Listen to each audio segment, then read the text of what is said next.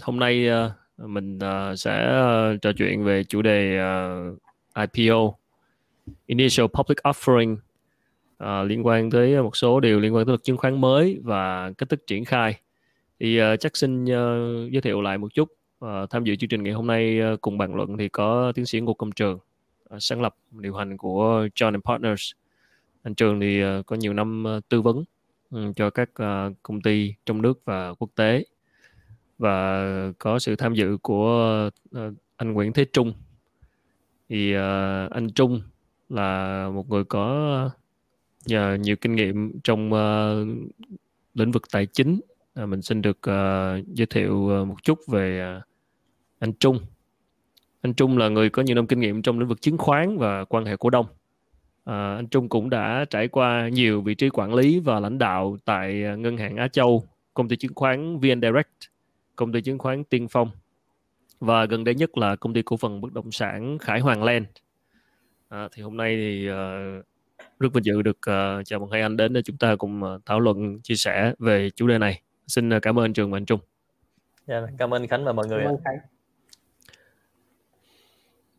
Rồi um, IPO thì chắc mọi người cũng đã biết rồi thì chắc là chắc mình bỏ qua cái phần định nghĩa cơ bản ha. Uh, initial public offering uh, có nghĩa là chào bán cái cổ phiếu của công ty lần đầu ra cho công chúng uh, gọi vốn từ công chúng. Uh, vậy thì uh, chắc uh, câu hỏi đầu tiên uh, cách hết sức căn bản uh, cho anh Trường ha.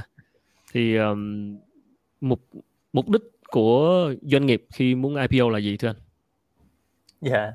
Rồi xin ừ. chào anh Khánh và xin chào tất cả quý vị ạ cái câu này là cái câu mà bên John Partners và trường phải trả lời cho rất nhiều cái khách hàng của mình. Đặc biệt ừ. là khi mà các anh chị hỏi về mặt uh, là có IPO hay không. Thì thường á, khi mình tiếp cận mình hay trả lời theo dạng là why what how. Mà các doanh nghiệp mình thì hay tiếp cận theo dạng how trước mà khi mình quay mất cái why. Thì thường á, là các doanh nghiệp họ IPO thì họ quan tâm tới cái theo cái nghĩa đen á, là cái việc về về vốn.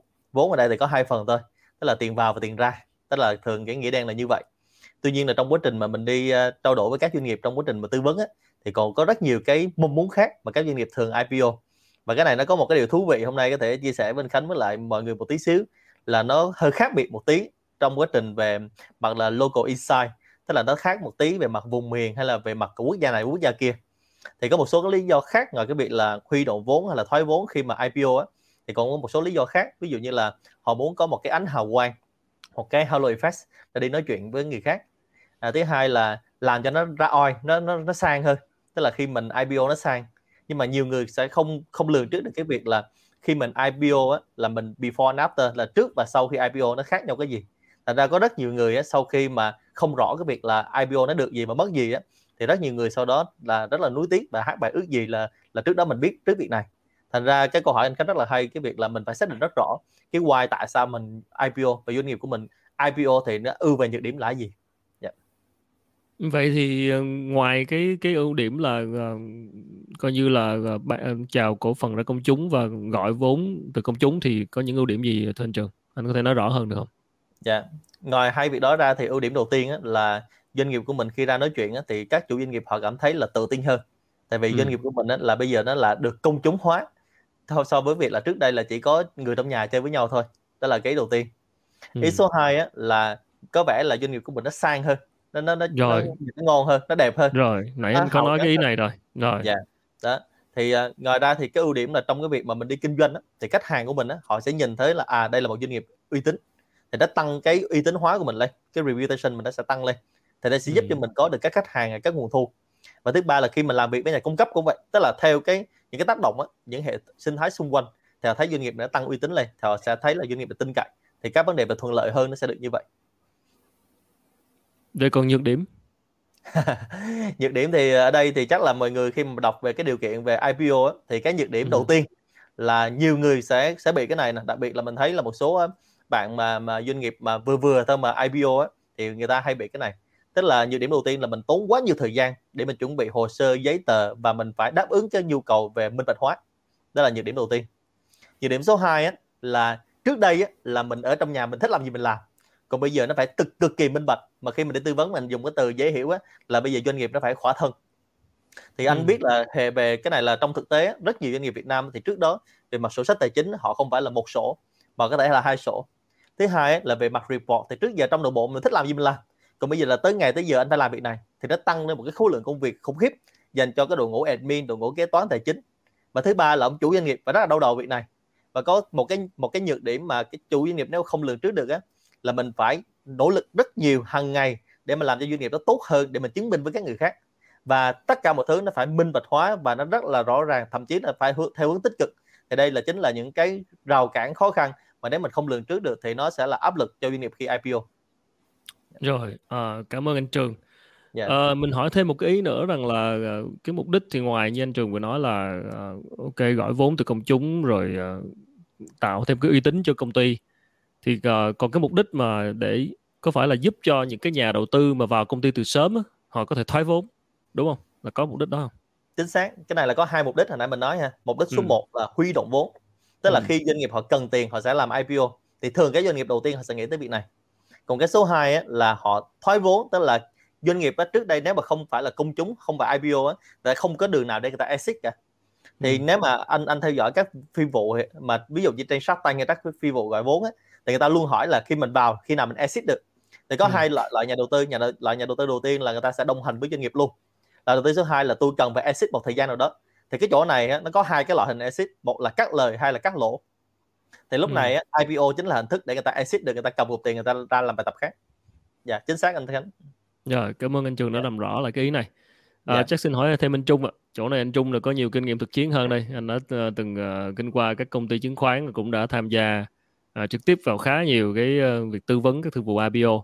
Thì chắc là anh cho thêm cái uh, chia sẻ về uh, những cái uh, gọi là khi mà các doanh nghiệp nãy thì anh Trường có có chia sẻ về cái cái mục đích cũng như là cái ưu nhược rồi. Nhưng mà cụ thể ở Việt Nam với những cái case mà anh từng từng biết đó thì uh, IPO đã đã thực sự đem lại cho uh, công ty ở Việt Nam những cái uh, thuận lợi gì và có những cái trường hợp nào xảy ra mà khiến uh, những cái doanh nghiệp sau này khi mà đang tính đến chuyện IPO thì phải lưu ý không về những cái mặt uh, gọi là tổn hại hoặc là những cái vấn đề phát sinh xảy ra sau khi mà IPO. Rồi, cảm ơn câu hỏi của anh Khánh. Thì đầu tiên uh, mình nói đấy các chuyện là doanh nghiệp được đi. Thì như anh ừ. Trường chia sẻ được rất nhiều và điển hình là những cái rất là kinh điển thôi chúng ta nhìn VN30 là chúng ta sẽ thấy họ niêm yết họ phát triển rất là lớn uh, họ có nguồn tiền để phát triển dự án. Và thứ hai nữa là thêm uy tín để có những cái nguồn từ ngân hàng. Khi chúng ta IPO niêm yết là cái việc vay ngân hàng nó sẽ dễ hơn. Và việc chúng ta xoay cái dòng tiền ngắn hạn cũng dễ hơn. Tại vì cổ phiếu chúng ta có thanh khoản rồi. Các doanh nghiệp cần một khoảng tiền ngắn để làm một cái việc gì đó thì họ có thể dùng cái kênh uh, cổ phiếu. Có thể đi vay bằng cổ phiếu có thể bán một ít cổ phiếu đi để xoay một dòng tiền ngắn hạn. Nên là nó, nó nó rất là khác biệt khi mà đó là còn doanh nghiệp uh, chưa chưa được niêm yết. Là doanh nghiệp chưa niêm yết và đi vay ngắn hạn chắc hơi khó. À, một cái điểm thứ hai đó là sau khi trở thành công ty đại chúng thì cái việc là um, giao dịch cổ phần việc thoái vốn thì chúng ta sẽ chịu một cái mức thuế nó thấp hơn. Ví dụ như là uh, hiện giờ các bạn giao dịch trên thị trường chứng khoán mọi người sẽ thấy là cái mức thuế khi chúng ta bán cổ phiếu nó là 0,1% nhân cho giá cổ phiếu nhân cho số lượng ờ, cổ phiếu bán. Còn nếu mà chúng ta chưa là công ty đại chúng thì cái mức thuế nó sẽ là 20% trên cái phần lời của doanh nghiệp. Ví dụ như ngày xưa đầu tư là 10.000 một cổ phiếu chúng ta bán ra là 15.000 một cổ phiếu thì doanh nghiệp chưa đại chúng sẽ phải chịu cái người bán sẽ phải chịu cái mức thuế đó là à, 20% nhân cho cái phần chênh lệch đó là 5.000 đó thì đó là lý do mà mà như anh Trường nói là việc exit là vậy. Khi mà đại chúng thì những cái cổ đông tham gia từ giai đoạn đầu họ có thể exit và ít chịu thuế hơn. À, nhược điểm thì thực ra đã có những cái trường hợp à, khá là buồn. Ví dụ như là khi mà lên à, cổ phiếu gọi là công ty cứ mất hình ảnh hơn. Vừa lên một phát anh em bán âm âm âm âm âm lý do tại sao? Lý do tại sao? Um, có nhiều lý do. Một phần lý do có thể là về kỹ thuật không quản lý tốt cái việc đấy. Có nghĩa là ừ. um, tạm thời nói ví dụ như là chúng ta lại nói cán bộ công nhân viên ở hơi từ từ bán. Đây chưa gì đến ngày đầu mà cầm lên bán là rất là kỳ. Và làm cho cổ phiếu cắm đầu luôn và người ta cũng tại sao và mất hình ảnh công ty một cái điểm thứ ừ. hai là ông chủ ông quản lý cái phần cổ phần không tốt cái cổ phần ra bên bán ra ngoài bán ra ngoài nhiều quá cũng có thể ảnh hưởng đến cái việc là những nhóm cổ đông mới vào họ nắm quyền kiểm soát công ty đó ừ. là nó cũng có xảy ra và một cái điểm nữa là um, khi mà chúng ta trở thành công ty niêm yết đây và à, đâu đó nó xảy ra những trường hợp là um, giao dịch cổ phiếu uh, quá mức vay margin quá mức đấy cái việc là ngay cả người nội bộ và ông chủ bị call margin và cái này nó cũng có xảy ra. Đó ừ. thì đây là những cái nhược mà các chủ doanh nghiệp cần cân nhắc khi mà gọi là chuẩn bị IPO để chúng ta cân cân đối được cái chuyện là ưu điểm của IPO đó chuyện nhược điểm của IPO à, và một cái phần nữa thôi thì nãy anh trường cũng chia sẻ thì thực tế chung cũng chia sẻ luôn là nhiều doanh nghiệp bị phạt lắm. Tại vì um, quên công bố thông tin chẳng hạn là là không thể bị phạt hoặc là tự nhiên um, đăng tự nhiên là vậy thành đại chúng xong rồi ví dụ như là em trai mình chả biết tự nhiên lên mạng buồn buồn bấm phát mua 5.000 cổ phiếu nó bị phạt đó, đó là những cái mà thực tế nó xảy ra ừ. À, thông qua những uh, cái kinh nghiệm của anh Trường khi mà tư vấn với các uh, công ty trước đây thì có những cái case IPO uh, thành công nào mà có thể mang tính chất điển hình để chúng ta tham khảo anh Trường có thể chia sẻ mô tả một chút được không? À, cái case uh, IPO thì cái này là chắc hơi hơi khó để có thể nói cái cái tên ừ. nhưng mà dạ nhưng mà cái bài bài học mà của cái cái case mà làm á thì mình thấy là những cái case mà để IPO thành công á cái điều mà thường á các những người mà chưa làm á thì người ta cứ nghĩ là cái câu chuyện mà để làm thủ tục giấy tờ lên sàn mới là quan trọng nhưng mà mình thấy ừ. các case thành công đặc biệt là những cái case mà khách hàng mà phân khúc từ 1 ngàn đến 5 ngàn tỷ của bên mình á thì cái việc mà làm chuẩn hóa trước khi mà lên sàn họ dành thời gian để làm việc đó từ 6 tháng tới 24 tháng nó vô cùng quan trọng. Thành ra đó là cái một cái best practice mình muốn chia sẻ cho cộng đồng. Và những cái doanh nghiệp mà IPO bên mình á, thì họ làm á, thì họ đều có plan rất là kỹ. Chứ không phải là tự nhiên đùng cái là yêu cầu là 3 tháng 6 tháng sau tôi lên đâu. Họ cái plan rất kỹ trong vòng một lộ trình từ 3 năm năm của họ. Thì hai cái best practice mình có thể là chia sẻ cho cộng đồng. Còn cái cái case vì uh, em chắc mọi người cũng thông cảm trong một số cái nghiệp vụ của mình về một số cái thông tin confidential mình không chia sẻ được ừ. rồi uh, quá trình tư vấn IPO là quá trình rất dài và rất nhiều thông tin nhưng mà nếu có thể ờ, hỏi anh Trung là uh, nếu có thể mô tả uh, một cách uh, gọi là căn bản nhất để uh, mọi người nắm ở đây đó là các bước để chuẩn bị IPO nếu bây giờ là tôi là một doanh nghiệp và tôi cũng đang nghĩ tới chuyện là mục tiêu của tôi sẽ sẽ IPO sau này thì thì tôi sẽ phải tìm hiểu các bước như thế nào để để có sự chuẩn bị từ trước lộ trình đó. Ok. Um, thì đầu tiên là chúng ta nên hiểu là IPO nó là một bước trong cái bước phát triển của doanh nghiệp. Đó như ừ. anh anh Trường cũng phải nói vào đầu tiên thì chúng ta cần ngồi lại để xem nhất IPO làm gì đã, mục đích IPO. Ừ. Ta có phải cần tiền hay không hay là chúng ta IPO để cho cổ đông họ exit rất là rõ ra, clear ra. Rồi, cái chuyện hồ sơ giấy tờ IPO là một chuyện nhưng nếu uh, cái quá trình chuẩn bị đó là cũng quan trọng tại vì IPO cơ bản là gì chúng ta mời bán cổ phần ừ. Thế là chúng ta không bán được thì sao? Hồ sơ có có đẹp thế nào? Đẹp chứ không có người mua. Cũng là cũng là một vấn đề. Thế thì cái ừ. quá trình chuẩn bị đó thì nó phải chuẩn bị để cho những cái người cổ đông uh, bên ngoài và cũng như là uh, các cổ đông gọi là tiềm năng họ hiểu. Thứ nhất công ty làm gì? Um, thứ hai sổ sách giấy tờ nó có rõ ràng không? Đáp ứng được không? Kiểm toán như thế nào? Thứ ba chiến lược rõ ràng. Nhân sự là gì? Đó thì đây là những cái bước chuẩn bị gọi là rất là căn bản để doanh nghiệp mà uh, cần gọi là làm trước khi mà chúng ta nộp hồ sơ lên IPO đó thì đây những cái điểm này á là um, nó giúp cho người ta hiểu ok khi mà chúng tôi tham dự một công doanh nghiệp chuẩn bị lên sàn đầu tư IPO thì đâu đó chúng tôi biết phải biết được doanh nghiệp làm gì đã có tiềm năng hay không đã. À, cái cái cái ông chủ doanh nghiệp đó có ok không? Đó rồi quay sau đó thì người ta mới bay quay lại câu chuyện là um, giá cả như thế nào? Thì cũng chia sẻ với anh chị một cái uh, kinh nghiệm của Trung. Khi ngày xưa Trung làm cho uh, các các các uh, quỹ đầu tư nước ngoài thì có một anh giám đốc quỹ người Singapore anh cứ nhắc đi nhắc lại Trung một câu. Uh, Trung tìm cho cho cho cho tôi một cái công ty gọi là uh, có có ông chủ và ban lãnh đạo rất tốt. Đừng quan tâm đến giá cứ đi tìm cái này trước thì đó là những cái khẩu vị của nhà đầu tư. Đó chẳng hạn như vậy. Cái điểm thứ hai nữa là khi chúng ta lên IPO thì chúng ta cũng cần chuẩn bị những cái bước uh, thứ nhất gọi là à, tâm lý tâm lý cho chủ doanh nghiệp tâm lý cho uh, cán bộ uh, mọi người. Uh, tại sao tôi nói cái này? Về thực tế này khi chúng ta IPO rồi người ta sẽ tới người ta đặt vấn đề à, tôi thành cổ đông thì như thế nào? À, à, các anh phải chia sẻ tôi cái gì? Tôi mua bao nhiêu phần trăm thì tôi được ghế hội đồng quản trị. Đó thì cái này á, nếu mà chúng ta chuẩn bị không kỹ thì rất là dễ xảy ra mâu thuẫn trong quá trình mà đàm phán. Cái điểm thứ hai là cái điểm nói chuyện cho nhân viên truyền thông nhân viên biết à công ty chúng ta sắp trở thành công ty đại chúng. À, thì như thế nào? À, tại sao chúng nói câu chuyện đó? Tại vì thực tế nó xảy ra này. À, đất, nhiều lúc là anh em bạn bè của những cái người nhân viên ấy, họ hỏi bạn nhân viên đó ô công ty uh, anh sắp IPO mua được không? Thì nhân viên không biết anh cho trời em cũng chả biết công ty em làm gì nữa em làm kế toán à biết mua được không nữa. Thì những cái đó nó cũng phải bạc thực tế nó là mất hình ảnh công ty. Là truyền thông rõ ràng ra. Cái điểm nữa như trung nói á, là khi IPO khi uh, rất là nhiều doanh nghiệp sẽ uh, có những chính sách cổ phiếu cho nhân viên. Và chúng ta làm sao để cho là chuẩn bị cho tinh thần nhân viên chứ không phải vừa lên phát anh em nút bán thì nó cũng gây ảnh hưởng uh, tới doanh nghiệp.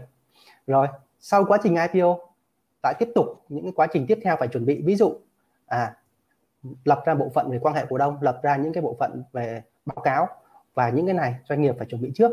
Để khi chúng ta bắt đầu nộp bộ hồ sơ về IPO rồi thì thời gian mọi thứ nó phải chuẩn chỉnh và cứ thế nó chạy thôi. À, lúc đó mới quay lại lo ngược lại những cái vấn đề mà như nãy giờ chúng nói thì nó không kịp và có thể nó làm cái chuyện IPO đó thất bại. Cái này để chia sẻ thêm một chút góc độ thực tế hiện giờ là gì.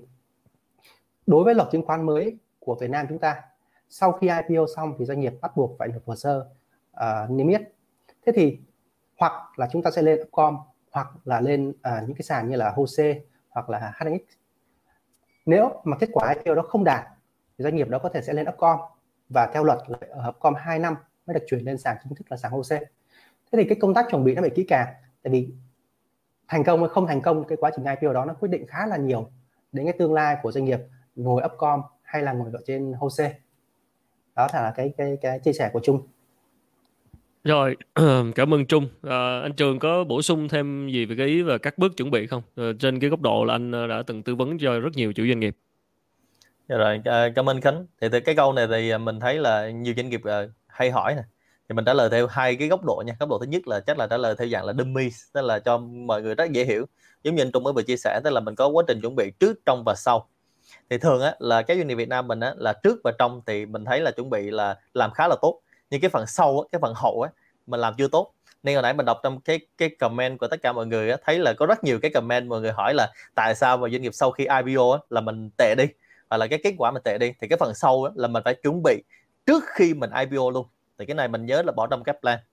Còn nếu mà nói về mặt kỹ thuật chuyên sâu dành cho các bạn nếu mà trong trong phòng mình có nhiều anh chị đang quan tâm tới cái việc là sau này mình muốn IPO cho doanh nghiệp của mình á thì nôm na mình sẽ có khoảng 6 bước.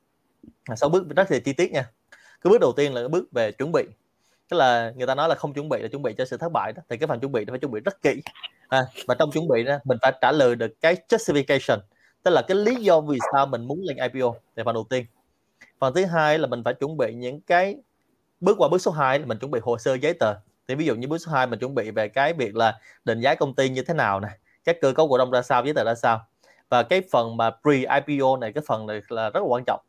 Rồi phần số 3 là cái phần mình làm một cái những cái bước số 3 là mình lên một cái bộ hồ sơ mẫu. Và trong những cái phần này á mình cái cái giai đoạn mà Dinh Trung nói thì nó rơi vào giai đoạn số 3 và số 4 tức là mình sẽ được các cái cái hội sở các cơ quan liên quan họ approve giấy tờ cho mình. Thì cái này á, quy trình ở trong hay ngoài nước này nó đều giống như vậy nó đều phải có quy trình mà mình chờ hết. Thì lúc đó tùy vào doanh nghiệp có doanh nghiệp thì muốn lên sẵn thẳng luôn hồ sơ có doanh nghiệp thì muốn qua upcom còn có doanh nghiệp thì không muốn qua upcom muốn lên thẳng hồ sơ luôn khi nào lên được thì em lên luôn.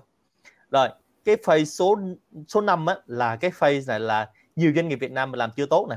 Mà ở cái cộng đồng mà làm cái này á, thì mình thấy là cộng đồng Singapore làm rất tốt. Tức là cái phần giai đoạn marketing. Đúng như trong nói là IPO cho cố vô mà không bán được như không? Thì cái này á, nếu mà các bạn để ý á, thì các doanh nghiệp ở nước ngoài á, họ hay làm một cái roadshow. Thì vừa rồi là có hai doanh nghiệp Việt Nam anh Khánh hồi nãy hỏi tên thì cái này là public rồi, rồi mình chia sẻ thôi. Có hai doanh nghiệp mà làm roadshow một là Vinfast hai là Bamboo thì cái việc họ làm tốt hay không tốt các bạn coi sau thôi nhưng mà như Vinfast các bạn thấy là lên được cái chỗ mà Times Square của New York á, để làm roadshow ừ. thì cái hình ảnh của mình rất tốt. Và các công ty mà khi họ qua Việt Nam á, họ hay làm roadshow này thì mình khiến cho mình biết được doanh nghiệp của họ. Rồi cuối cùng á, là mình listing và sau đó là làm như Trung nói là quản lý những cái hành động cái hệ quả sau khi listing xong. Tại vì lúc đó mình phải chuẩn bị luôn một cái plan sau khi mình listing nó sẽ có những cái gì. Giống như là mình bầu cử tổng thống sau đó có biểu tình thì lúc đó là listing xong thì sau đó nó chẳng có những hoạt động nào. Mình phải để sẵn vào trong BCB luôn. Thì nếu nói về mặt kỹ thuật chi tiết như vậy nó sẽ có khoảng 6 bước để cho các doanh nghiệp mình lưu ý. À, cảm ơn Khánh à, cảm ơn anh Trường rất nhiều. Vậy thì trong cái bối cảnh uh, thị trường uh, chứng khoán của Việt Nam hiện tại thì uh, nếu mà doanh nghiệp IPO lúc này thì hỏi anh Trung luôn thì sẽ có những cái uh, ưu điểm và nhược điểm như thế nào? Cái uh, nhược điểm đầu tiên chúng ta có thể thấy đó là um, khó khăn gặp nhau. Nói gì thì nói chứ phải gặp nhau thì mới nói chuyện mới dễ. Đầu tư mà ừ. phải biết cái ông chủ doanh nghiệp nó biết cái ban quản lý đó như thế nào, gặp cảm xúc rồi mọi thứ là thấy người ta ok không, hợp tính nhau hay không thì chúng ta mới bắt đầu có thể là nhà đầu tư họ mới số tiền được đặc biệt là những nhà đầu tư nước ngoài uh, cũng có một cái khó khăn nữa là một số cái quỹ đầu tư nước ngoài họ sẽ quy định là phải gọi là physical visit thì mới đầu tư là phải tới thăm doanh nghiệp phải đi thăm site visit phải gặp gỡ mọi thứ thì họ mới đầu tư thì năm nay hơi khó một tí nó thực sự là hơi khó. Có thể họ có, có thể họ có điều chỉnh nhưng mà cũng hơi khó.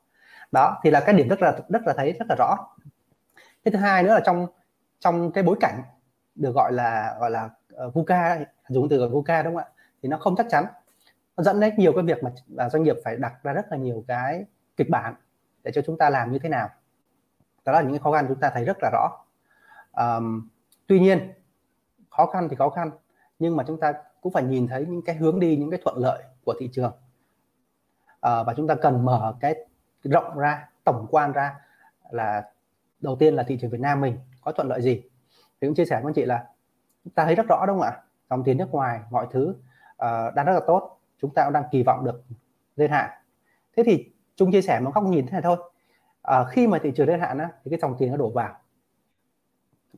Và chúng ta đang ở trong cái thời kỳ là tiền đổ vào giống như là những cái nước mà đã được đổ vào rồi như Hàn Quốc như Thái Lan họ đã qua giai đoạn đó rồi. Thì các doanh nghiệp chúng ta có thể chỉ ở quy mô SME thôi cũng có thể được hứng một phần tiền từ cái dòng suối đổ về. Thì đối với dòng tiền đổ về tất nhiên họ sẽ ưu tiên vào những cái nhóm cổ phiếu lớn. Chúng ta đã thấy là VN30 VN Diamond được nhiều tiền nhất. Rồi đến những cái nhóm uh, trung cấp và những nhóm gọi là uh, nhỏ hơn cũng sẽ được một phần gọi là allocation một phần gọi là chia ra từ cái dòng tiền đó. Thế đây là cái cơ hội um, cái điểm nữa mà thuận lợi đó là gì? Mặc dù là uh, cái cái um, uh, nhà đầu tư nước ngoài khó tham gia khó gọi là khó visit Việt Nam nhưng mà vẫn có cái lực lượng tham gia lực lượng tham gia thị trường năm nay của Việt Nam mình rất đông. Uh, trong bối cảnh đó là những cái chỉ số như là về uh, nhà đầu tư mới lượng tiền cũng như lãi suất cũng là các điều kiện thuận lợi. Thì đây là những cái mà doanh nghiệp chúng ta cần nhìn vào. Thì chúng ta đưa ra các lộ trình. Ờ, tuy nhiên, cái câu của Trung muốn nói đây là gì? Thị trường cũng có thể khó khăn, thị trường nó cũng có thể thuận lợi, nhưng mà nó là chung cho tất cả các doanh nghiệp, không phải là một mình doanh nghiệp nào cả. Nên, như anh trường nãy có trao đổi là cái sự chuẩn bị của chúng ta là quan trọng nhất và cái việc mà những cái doanh nghiệp đã có định hướng phát triển, định hướng IPO thì chúng ta cần có sự chuẩn bị để cho dù thị trường nó khó khăn hay nó thuận lợi, chúng ta vẫn hơn những cái doanh nghiệp mà không có sự chuẩn bị. Dạ, cảm ơn anh Trung. Vậy thì cái uh, luật chứng khoán mới hiện tại thì nó ảnh hưởng như thế nào đến uh, IPO và niêm yết? Anh có chia sẻ thêm được không? Um, thực ra ngày xưa thì um, IPO xong thì có thể không niêm yết ừ. và trì hoãn cái cái việc niêm yết rất lâu đó và trong quá trình đó thì thường họ sẽ gọi hoạt động là thị trường OTC mọi người nghĩa là người ta mua bán cổ phiếu các thứ uh, có thể thông qua VSD thông qua trung tâm lưu ký chứng khoán hoặc là trực tiếp tới doanh nghiệp nếu doanh nghiệp đó chưa lưu ký chứng khoán tại VSD thì cái quá trình đó nó có thể là vài năm, có nghĩa là sau khi doanh nghiệp đã trở thành đại chúng rồi nhưng mà vẫn không niêm yết vài năm. Đến khi nào doanh nghiệp đó đủ điều kiện niêm yết HOSE họ mới nộp hồ sơ lên niêm yết HOSE đó là cái theo cái luật cũ, được như vậy. Luật mới thì không được. Khi chúng ta đã bước vào cuộc chơi gọi là IPO niêm yết IPO xong phát à, thất bại chứ không nói nha. Thất bại coi như là không ai mua cả. Chúng ta vẫn là chỉ là doanh nghiệp cổ, cổ phần bình thường. Nhưng chúng ta thành công. Thì chúng ta phải lên limit luôn. Thì cái thành công đó sẽ được chia ra. Thành công đủ điều kiện để được lên những cái uh, sàn như HOSE, HNX hay là chỉ thành công vừa đủ để thành bước đại chúng thì doanh nghiệp đó sẽ ngồi tại sàn Upcom. 2 năm tối thiểu là 2 năm mới được chuyển sàn. Thì đây là cái mà nó thay đổi cuộc chơi khá là nhiều. Đối với điều kiện IPO thì họ sẽ chia ra. Là điều kiện IPO năm nay chúng ta sẽ phải là IPO tối thiểu 10% vốn đối với doanh nghiệp lớn trên 1.000 tỷ và 15% vốn đối với uh, doanh nghiệp dưới 1.000 tỷ. Thì đây cũng là một cái gọi là bài toán cần giải. Tại vì ví dụ như là chúng ta IPO um, gọi là muốn thành công thì IPO cũng phải tối thiểu 10% vốn. Đó. Uh, và 10% vốn nó thành công và đạt đủ những cái số lượng cổ đông để được niêm yết HOSE đó chứ không phải chỉ là bán ra một bán ra 10% nhưng mà chỉ có ba bốn người mua như vậy là cũng không được. Thì đây là những cái mà đề bài mà doanh nghiệp cần phải giải để chúng ta có cái kỳ IPO thành công. Rồi cảm ơn anh Trung. À, xin ờ, hỏi anh Trường một chút ở góc độ uh, quản trị doanh nghiệp thì uh, đặc biệt trong cái bối cảnh hiện tại uh, tình hình uh, kinh tế xã hội khó khăn và do bối cảnh đại dịch đó thì nếu mà chủ doanh nghiệp mà IPO trong lúc này thì cần có những lưu ý gì và cần nên chuẩn bị gì? Ở góc độ quản trị? Dạ rồi, ok, cảm ơn Khánh. Thực ra là hồi nãy anh anh Trung mình cũng cũng có chia sẻ một số cái góc nhìn về cái việc là chủ doanh nghiệp IPO đợt này. Thì ừ. để trả lời câu này mình chia thành hai nhóm doanh nghiệp nha. Tại vì ừ. khách hàng của mình cũng vậy tức là mọi người sẽ thấy là covid là nó có nguy cơ và trong nguy cơ cơ thì uh, khách hàng của mình hiện nay mình chia thành hai nhóm tức là nhóm mà đang thấy covid đang rất là vui và ngược lại nhóm covid đang rất là buồn thì cái nhóm mà rất là vui á, thì hiện nay họ thấy là cái cái covid này nè và các cái việc chung không riêng về IPO thì đó chính là cơ hội của họ và họ vẫn làm như bình thường. Thậm chí là có một số khách hàng á, là còn muốn làm nhanh hơn nữa để tận dụng việc này. Thật ra trong ngành của mình á, nó có những cái ngành hiện nay do covid mà nó họ đang rất là vui chứ không phải là buồn đâu. À, thì các bạn có thể là biết những industry này.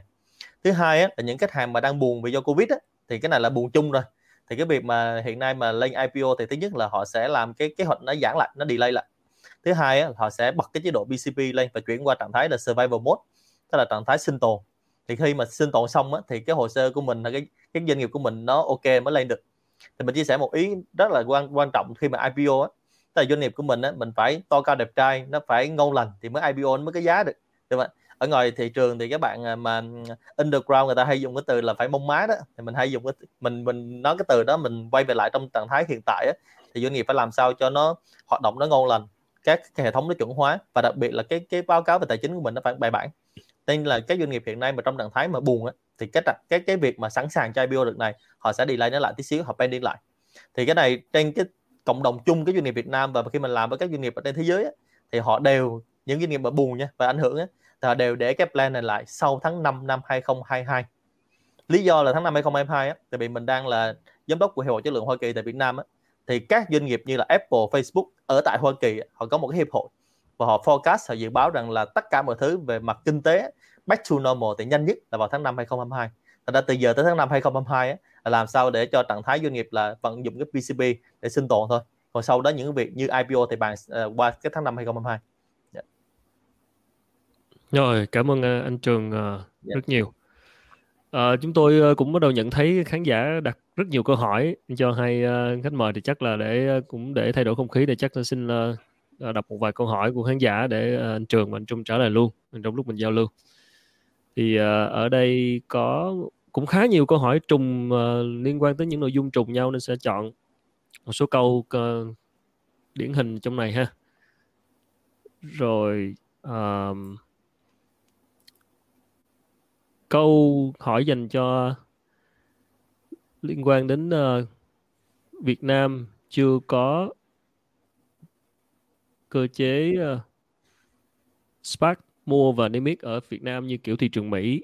Tiki Việt Nam có thể đang theo hướng SPAC ở Sing sau khi bán đa số vốn sang Tiki Singapore để tiện niêm yết. Thì cái này ờ, uh, SPAC là viết tắt của Special ờ, Purpose Acquisition Companies tức là nếu bạn nào mà chưa rõ cái khái niệm này đó là cái một giống như một công ty shell company. Thì được lập lập nên để để huy động vốn và thông qua một cái vụ IPO thì chắc là để chuyên gia để anh Trường với anh Trung uh, giải thích rõ hơn và trả lời luôn câu này ha. Anh Trung anh, anh Trường hay anh Trung muốn trả lời câu này? Ok thì chắc Trung trả lời trước. Um, ừ. thực ra về cây sự Tiki á thì uh, Trung không có tài liệu chi tiết nên Trung không dám bàn ừ. luận nhiều. Nhưng mà nếu góc độ về IPO thì ở Việt Nam mình đang quy định là doanh nghiệp IPO thì phải có lời hai năm liên tiếp và không có lỗ lũy kế. Thì theo những gì Trung đọc thì Tiki đang bị lỗ đúng không ạ? Đang bị lỗ thì không thể nào IPO dưới luật Việt Nam được và có thể ở Tiki họ tính toán là ờ, thì cái thời gian mà để cho họ có lời lại và thoát lỗ lũy kế đó lâu thì họ sẽ sử dụng một cái công cộng là SPAC niêm yết tại sinh. Tại vì luật ở sinh họ họ có cho phép doanh nghiệp mà IPO vào niêm yết khi chưa có lời rất là bình thường luật của Mỹ cũng ừ. tương tự. Bạn đạt được quy mô nhất định bạn như thế nào đó là bạn có quyền IPO và không cần à, không cần có có lời.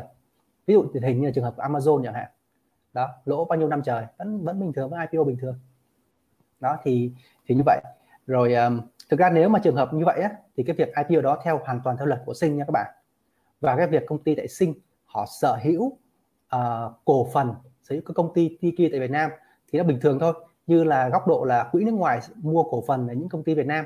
Thì lúc đó ở Việt Nam mình á thì Tiki phải đảm bảo là ngành nghề hoạt động của Tiki cho phép nhà đầu tư nước ngoài sở hữu tối đa là ví dụ như là 99% 200% đó đó là như thế tại vì ở Việt Nam mình á à, một số ngành nghề sẽ bị giới hạn về um, room nhà đầu tư nước ngoài gọi là FOL đó thì cái việc mà một cái case tương tự như Tiki thì doanh nghiệp đó phải chắc chắn là là là là mình cái ngành nghề kinh doanh mình được phép là người nước ngoài sở hữu tối đa trăm phần trăm. Ừ.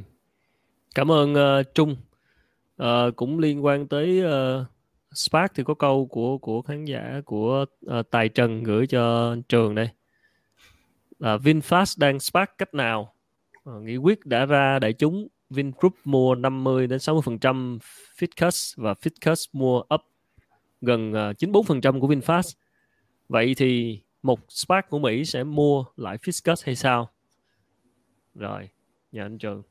Ok, cái chỗ này thì chắc là tiếp ý của anh Tung thôi. Thứ nhất ừ. là không mình không biết khi mọi người mình thấy là mọi người comment hỏi rất nhiều về Spark thì không biết mọi người đang có thiện chí với Spark không hay là thấy đây là một cái mô hình biến tướng thì chắc là mọi người tương tác với nhau một tí trên kênh của anh Khánh ha. Có thể mọi người thấy như nào. Ờ, dạ. Spark rồi.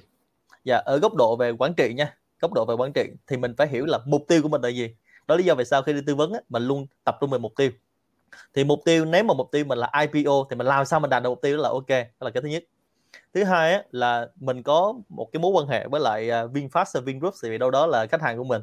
Và cái anh anh mà mà đang lead Vinfast mà người Việt thì cũng hay gặp mình trên sân golf anh em cũng hay nói chuyện. Thì mình hiểu được cái việc á là Vinfast vì sao họ muốn IPO ở nước ngoài tại vì nó có rất nhiều cái cái mục tiêu thành ra là giống như anh anh Khánh hỏi đầu tiên á, khi mà IPO ở nước ngoài và lên thị trường Mỹ và trong tuần vừa rồi nếu các bạn đọc tin á, thì người ta tuyển mộ rất nhiều cái anh anh anh hùng hậu kiệt bên hùng tướng mạnh ở nước ngoài về. Đặc biệt là mới vừa ngày hôm qua hôm kia mới tuyển được cái anh anh cựu CEO đó thì mình đánh giá rất là cao. Thì quay về lại á, Expert thì nó sẽ giúp cho VinFast đạt được mục tiêu. Đó là cái đầu tiên mình đứng góc độ là tư vấn về quản trị nha. Còn các bạn có thể là tư vấn về mặt emotional hay là ethics mình bàn nó sau thứ hai là khi mà expat đó thì chỉ có cái cách đó thì VinFast mới đi ra đỉnh ngồi thôi và nó rất là nhanh. Thành ra trong mục tiêu của mình á, có hai việc. Một là hiệu lực hai là hiệu quả. Hiệu lực là sao? Tức là mình đặt mục tiêu IPO mình phải làm được. Thứ hai hiệu quả là cái việc đó nó giúp cho mình rút ngắn được thời gian rút ngắn chi phí và tăng nguồn lực hay không để mình tiếp cận với thị trường nước ngoài. Thì cái việc đó mình đang đánh giá là VinFast làm rất là thông minh. Còn cái việc mà chi tiết bên trong về mặt kỹ thuật á thì các bạn có thể là tìm hiểu thêm thông tin. Một là từ VinFast đưa ra hai là khi mà họ public xong rồi thông tin là họ public thì các bạn có thể tìm hiểu được. Tại vì mình thấy các bạn đang hỏi là làm sao để tiếp cận thông tin của họ ấy, thì chỉ có hai nguồn như vậy thôi. Thì ờ, cái này không riêng gì VinFast đâu. tất cả doanh nghiệp khác khi làm IPO thì họ đều rất là kín tiếng. Mình chia sẻ một chút về mặt tâm lý này cho các bạn hiểu nè. Tức là IPO của một doanh nghiệp á nó giống như là trước đó là người ta làm tái cấu trúc sau đó người ta làm định giá kêu gọi đầu tư đi đi rồi tới IPO thì giống như một cô gái phẫu thuật thẩm mỹ vậy mà. Tự nhiên mình gặp một cô gái xong mình hỏi sao mà em đẹp thế? Người ta sẽ nói là mình em không không làm gì tự nhiên nó đẹp thì tương tự như vậy doanh nghiệp của mình á, là khi IPO xong á, mình hỏi người ta xong người ta sẽ nói là không làm gì tự nhiên nó như vậy. Và họ luôn có một cái vẻ bọc bên ngoài. Thì chỉ có cái người bên trong người nội bộ bên trong và những cái team tư vấn team triển khai thì mới làm được thôi. Thì ở đây á, mình mình chia sẻ một cái thông tin trên thị trường các bạn có thể tìm hiểu trong quá khứ á. các bạn biết là khi mà Facebook khi mà họ IPO á, đầu tiên họ chỉ có 6 đơn vị giúp họ thôi. Nhưng sau đó Mark Zuckerberg là một hành động rất thông minh là kêu thêm 25 người nữa. 25 đơn vị tư vấn khác tổng cộng là 31 bên cùng làm cho Facebook để phân rã cái thông tin đó ra và cho cái sự tiếp cận của Facebook nó nhiều hơn. Thì ở đây mình mình quay về lại câu hỏi của bạn về aspect của VinFast thì tương lai không không loại trừ cái việc là VinFast sẽ tiếp cận rất nhiều aspect khác để đạt được mục tiêu của mình là IPO thị trường nước ngoài và đi rất là nhanh. À, chứ không phải là bây giờ câu chuyện là cá to nuốt cá bé là qua rồi. Bây giờ là cá rất nhanh nuốt cá nhanh. Thì cách đó là cách đó thông minh để tiếp cận thị trường nước ngoài.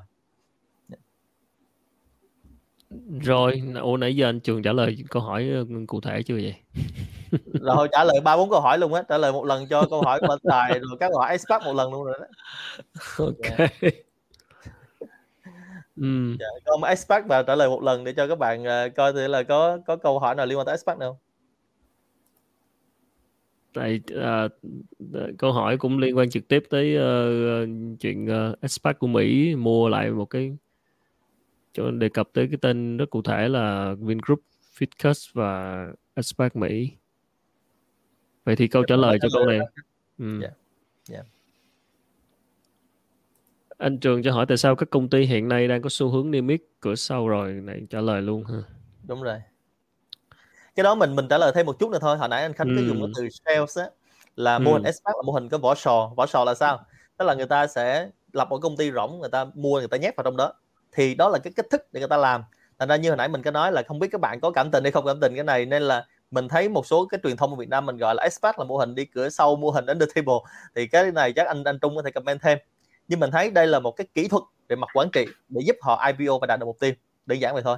Và nó đã có cái khái niệm như anh Khánh đã đọc bằng tiếng Anh rồi. Thì những đó đã có khái niệm và đã có rất nhiều công ty người ta dùng hình thức này người ta IPO nước ngoài. Thành ra mình đứng trên góc độ quản trị mình nên nhìn có một cái góc nhìn tích cực hơn. Rồi cảm ơn anh Trường. Yeah. Ờ, một câu nữa đó là anh Trung là luật chứng khoán 2019 thì có những điểm uh, corporate governance nào nổi bật cần lưu ý từ phía cổ đông, founding và điều hành hay không? Này liên quan tới corporate governance. Um, có một cái điểm mà cần lưu ý đó là um, doanh nghiệp sẽ cần bổ sung uh, uh, thành viên hội đồng quản trị độc lập. Đó thì ừ. cái này là một cái điểm bắt buộc.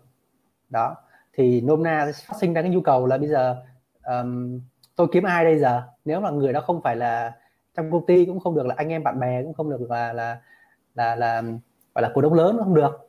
Đó thì đây là một cái điểm mà là quan trọng. Thì nó hướng tới cái việc là à, sự tham gia của những cái um, chuyên gia quản trị chuyên nghiệp sẽ ngồi vào những cái công ty uh, đại chúng và công ty ty niêm yết để giúp cho cái việc gọi là uh, giám sát và điều hành cũng như là tư vấn và điều hành nó được gọi là rõ ràng hơn nó được minh bạch hơn à, so với cái việc là à, toàn là người nhà ngồi với nhau đó thì đây là cái điểm mới mà chúng tôi nghĩ là cần chú ý nhất của cái vật trong cái trong cái chỗ mà corporate governance của câu câu hỏi của anh Tài. Ừ. Cái đó được chia sẻ thêm tí anh Khánh này. Rồi xin mời anh Trường. Dạ cái này là cái mà trong quá trình uh, tư vấn hay gặp nè. Trước đây á cái luật cũ á là cái này là cái practice của các doanh nghiệp Việt Nam á người ta hay đưa nhân viên mình lên đó hay là đưa trong người nhà lên giống như anh Trung mới vừa nói á và mỗi tháng trả thù lao hội đồng quản trị là 3 triệu 3 triệu rưỡi gì đó. Thì cái này nó có hai cái rủi ro. Rủi ro thứ nhất là rủi ro về mặt quản trị là cái người đó người ta không đủ năng lực để đưa ra những góc độ tư vấn vì người ta đóng vai trò là independent BOD là thành viên hội đồng độc lập.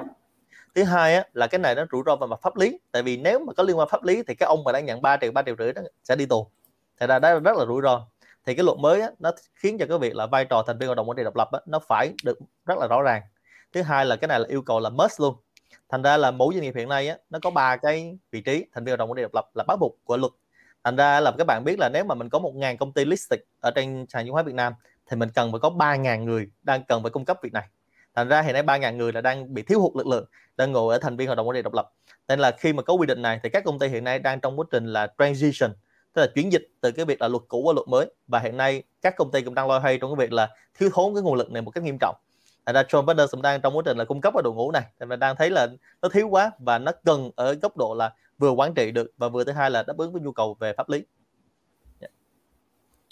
À, cảm ơn anh Trường.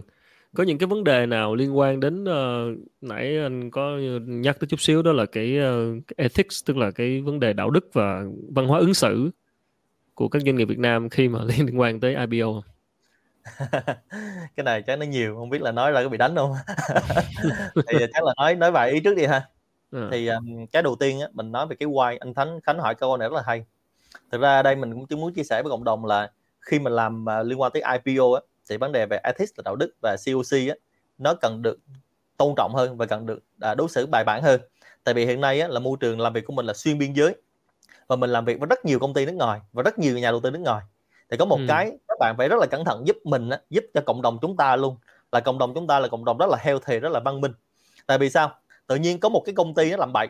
Sau đó là ông đầu tư ông qua gặp mình. Ông nói là ồ tao sợ mấy đó lắm. À, là thậm chí là xin lỗi các bạn nếu mà đụng chạm nhưng mà họ đánh phủ đầu luôn. Và tôi sợ mấy Việt Nam lắm. Mình cũng là người Việt luôn mà rất là khó chịu khi mà tôi đâu làm ừ. gì sai tự nhiên anh sợ tôi.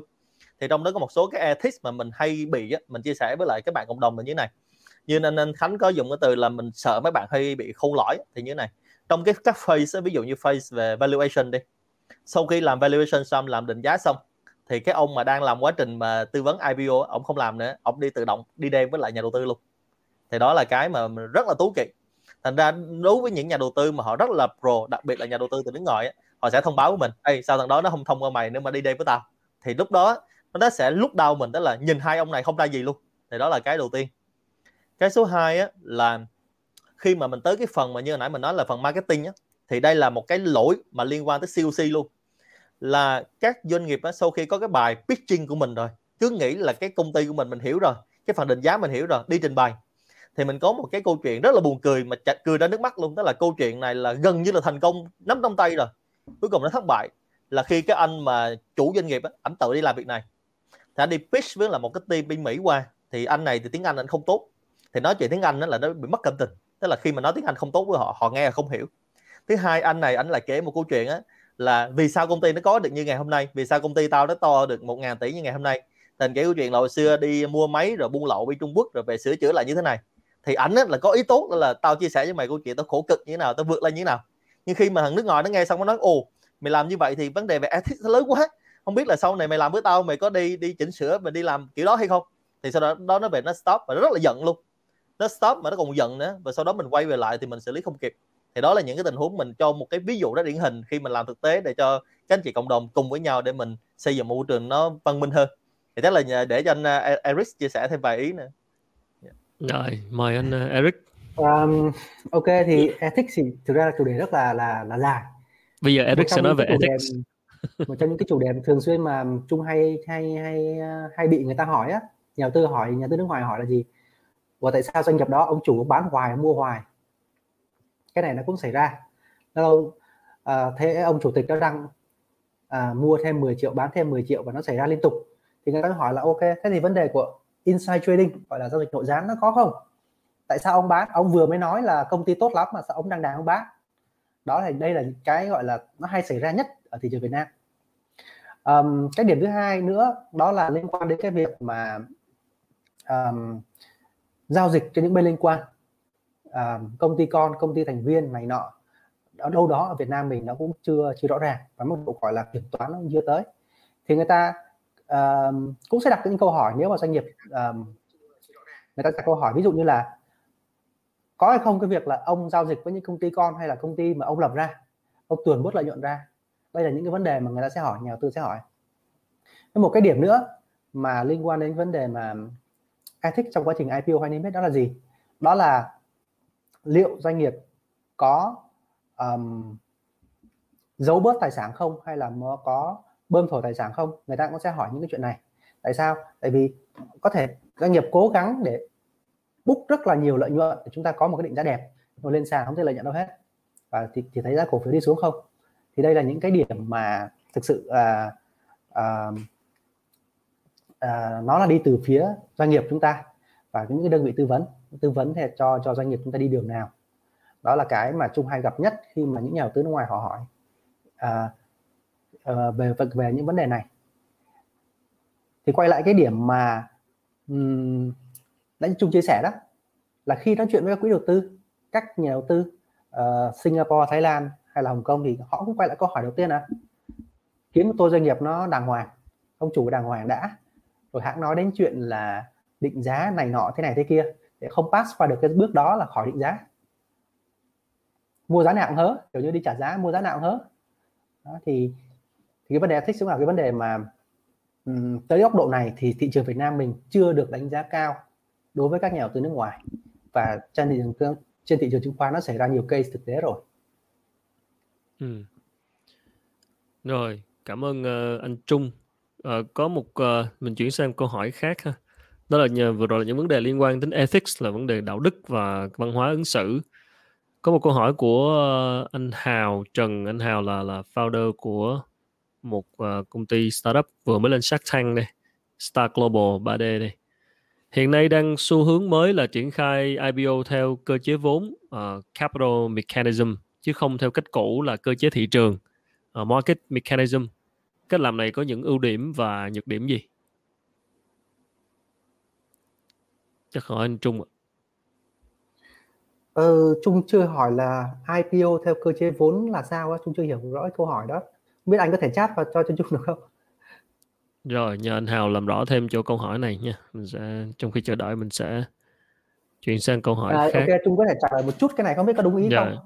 Thực ra về ừ. IPO ở Việt Nam mình ở Việt Nam mình nha thì nó sẽ có hai cách để chúng ta thành làm IPO IPO là gì? Được phép bán chứng khoán ra công chúng. Có nghĩa là được phép chào công khai ra công chúng. À, khác với chào bán riêng lẻ ví dụ chào bán riêng lẻ là tới trường chào bán chẳng hạn. Hai bên thỏa thuận giá cả như thế nào đó. Chào bán ra công chúng là được phép rộng rãi công bố ra. Tất cả các phương tiện đại chúng là tôi đang bán chứng khoán. Thì hiện giờ đang có hai cách mà phổ biến ở thị trường Việt Nam. Thứ nhất là đấu giá. À, đấu giá thông qua ví dụ như là um, HOSE. Cách thứ hai đó là cách um, một số doanh nghiệp làm là, là gọi là book bill có nghĩa là xác định sẵn một cái giá nhất định ví dụ như là 20.000 30.000 chẳng hạn và nhà tư cứ thế mà họ đăng ký thôi. Thì đây là hai cái cách mà hiện giờ đang phổ biến ở thị trường Việt Nam. Um, cho cái quá trình trình IPO đó thì không biết là là có phải ý của anh là lên nói đến cái chuyện là là IPO theo đấu giá hay là IPO theo theo việc là book bill không? Um, rồi um, biết anh anh có anh anh anh có làm rõ được câu hỏi đó để cho Trung Trung trả lời thêm không rồi.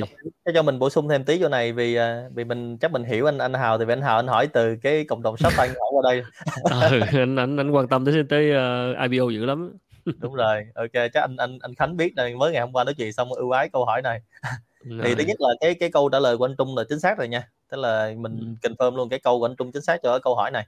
Thì mình phân tích một tí xíu thôi. Tí xíu mà chút về cái mặt là tâm lý khi mình bán cái này thực ra mình ờ, mình chia sẻ một mình muốn correct cái ý này nè tức là ngay trong câu hỏi luôn. Tức là không phải là xu hướng mới đâu mà cái này là nó mang tính phù hợp. Tại vì trong quản trị nó không có đúng và sai. Thứ nhất á, là theo cái cái cơ chế vốn á, capital mechanism á, thì nó sẽ thuộc theo dạng là mình biết người là biết mình nè mình như thế nào to cao đẹp trai ra sao mình định giá cái cái việc cổ phiếu và định, định giá cái doanh nghiệp của mình khi mình ra IPO thì khi mình làm như vậy á, ít bị hớ lắm. Nhưng mà ngược lại á, có những cái công ty thì mình thấy ngược lại cái này á mình không biết là nó nó là là cái thường xuyên hay trước đây hay không. Nhưng mình thấy họ làm rất là hay thì mình mình có thể là chia sẻ với các bạn ở cộng đồng các bạn thấy học thêm. Thì mình thấy hai cái chỗ mà người ta hay làm là Singapore với Mỹ á, người ta làm ngược lại là làm market mechanism. Tức là người ta có những cái định giá nhìn vào nó rất là vô lý nhưng mà lúc đó nó có hai cái lợi ích. Một á là định giá xong thì cái market cap của họ nó rất là cao tức là định giá doanh nghiệp nó cực cao luôn. Thứ hai cái điều thú vị ở đây nè là các bạn phải hiểu là làm theo lean, tức là make to order. Tức mình làm theo cái khách hàng có thể là willing to pay họ sẵn sàng trả tiền cho mình. Tức là nếu mà mình định giá tỷ đô, mà có ông nào đó ông sẵn sàng ông mua thì rất là happy. Đúng không ạ? Còn nếu mà Việt Nam mình đã định giá tỷ đô mà không có ông ma nào mua hết thì nó điều đó là như không. Thành ra ở đây mình thấy là cái này mình mình không có nói là việc là thủ giá thủ nến thủ đèn gì nha. Nhưng mình thấy là về mặt kỹ thuật, họ làm rất tốt ở cái phase số 5 là cái phase về marketing. Nên cái việc là market mechanism họ làm cực tốt luôn và có những doanh nghiệp á, trước khi IPO là họ làm cho cái cộng đồng á, thèm khát luôn các bạn. Thèm khát ừ. luôn và chờ đợi luôn. Thì lúc đó họ làm market mechanism. Thì thường á, khi các bạn làm hai cái capital mechanism là market mechanism nó có một cái ghép khi mà định giá luôn. Và thường cái ghép này rất là lớn luôn nha. Thì các doanh nghiệp mà ăn chắc mặt bền thì theo dạng capital. Nên mình muốn correct một tí để cho cộng đồng có thể hiểu thêm là cái này không phải là xu hướng đâu mà các bạn có thể tùy vào lựa chọn. Thì quay về lại là lúc mà tư vấn thì lúc mà mình phân tích cái pre-FS mình phải làm rất kỹ là doanh nghiệp này hiện nay đi theo hướng nào thì phù hợp. Nên nhé là các bạn sẽ thấy là một số doanh nghiệp thế này mà nói tới đây là các bạn sẽ biết là tay doanh nghiệp nào luôn không cần phải nói tên vì nói tay đụng chạm. Một số doanh nghiệp là theo dạng là tay không bắt giặt tức là trong tay chưa có gì hết thì đi theo hướng market mechanism. Chứ trong tay đâu có gì đâu mà tính toán theo dạng capital mechanism. Thành ra các bạn sẽ thấy là đây là một số cái thủ thuật mà mình nói xa hơn một chút là nó là technique kỹ thuật để làm cái việc này. Dạ mình muốn bổ sung như vậy thôi anh anh anh Trung anh Khánh ấy. rồi cảm ơn anh Trường.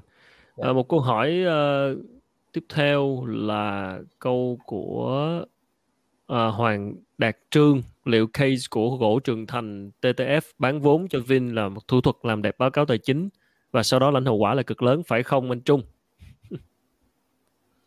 Ờ, mình không chắc lắm câu hỏi của bạn nói ừ. đến cái chuyện là case của TTF hình như năm đó là năm um, 2017 đúng không ạ? Ừ. Um, um, thực ra những cái case này thì, uh, Trung muốn chia sẻ thực sự là nếu không phải là người trong cuộc gọi là không tham gia trực tiếp cho những cái hợp đồng đó khó biết lắm. Khó biết là các doanh nghiệp um, uh, Vin với TDF họ thỏa thuận như thế nào. Đó mình chỉ biết được là những cái bề mặt đó là uh, giá cổ phiếu xuống cũng như là việc uh, lỗ và ghi nhận những khoản lỗ của TDF thôi. Thì thì về mặt bản chất cái này chung cũng không cũng không không comment được. Tại vì bản chất là chúng không không không chưa bao giờ có được những cái tài liệu và và cụ thể đó cả rồi. Này cho mình trả lời rồi chung anh trường. Dạ thì chắc hồi nãy anh Khánh hỏi câu là các doanh nghiệp nào điển hình mình không tiện nói tên nhưng mà không biết sao các bạn biết hay sao các bạn hỏi toàn khách hàng mình không? Thì anh trong đó chính khi xác đó là ờ, khi muốn khi không muốn người ta biết thì đừng làm. Nên là anh anh anh Trung trả lời chính xác như lúc này mình nói á, đó là đúng chính xác luôn là nếu mà không phải người trong nhà sẽ không biết người ta làm gì thì ở đây ở góc độ có thể trả lời được cho các case mà TTF và Vin. Thì mình trả lời đơn giản nha. Cái nhận định của bạn và câu hỏi của bạn nó chưa đúng. Còn thực tế là nó có rất nhiều câu chuyện behind the scene. Và câu chuyện mà chỗ TTF và Vin nó không hề đơn giản như những gì mình đang đọc báo. Thì ở đây mình muốn correct một tí là cái câu hỏi mà mình đang đặt giả định làm đẹp báo cáo tài chính. Câu hỏi nó không đúng.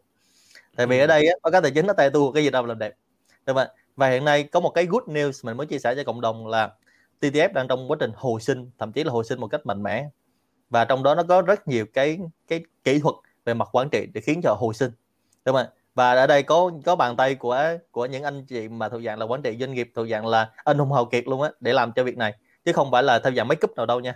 Thành ra doanh nghiệp này họ đi lên bằng cái việc là hệ thống quản trị của họ. Và một trong những thông tin có thể public để cho các bạn các bạn có thể search Google nha. Public được. Tức là TTF họ đã triển khai thành công hệ thống ERP hệ thống SAP và chi phí của TTF dùng triển khai hệ thống ERP SAP này bằng khoảng 1 phần 6 lần chi phí của PJ làm à, SAP thôi thành ra khi họ làm những việc đó hệ thống quản trị của họ rất là tốt thành ra đó là cái case mà họ vươn lên đứng dậy nhờ hệ thống quản trị và mình rất là là thích cái case này và rất là tự hào cái case này yeah. Dạ. rồi ờ, cảm ơn anh Trường uh, yeah. câu hỏi tiếp của anh Trung uh, từ uh, khán giả Tài Trần uh, có những công ty to như là uh, ACV, VTB, uh, VGT, LTG vẫn ở Upcom. Đối với các nhà đầu tư tổ chức, anh Trung có thấy câu hỏi này chưa? Giữ công ty rồi, lên uh, Upcom. Dạ, đối với các nhà đầu tư tổ chức thì giữ công ty lên Upcom mà không sang Jose có thỏa kỳ vọng và điều khoản tạo thanh khoản để nhà đầu tư thoái vốn hay không? Đây mình có thể show câu này lên đây để mọi người rồi. Ok, thì um, bên dưới có một câu hình như có một câu là liên quan đến uh, Upcom và Hose khác nhau ưu điểm ưu ưu điểm khác nhau cái anh, gì uh, anh Trung có thể thấy câu thì, hỏi uh, trên màn hình đây. Đây, Trung trả lời chắc hai câu này gộp Trung trả lời luôn cũng được.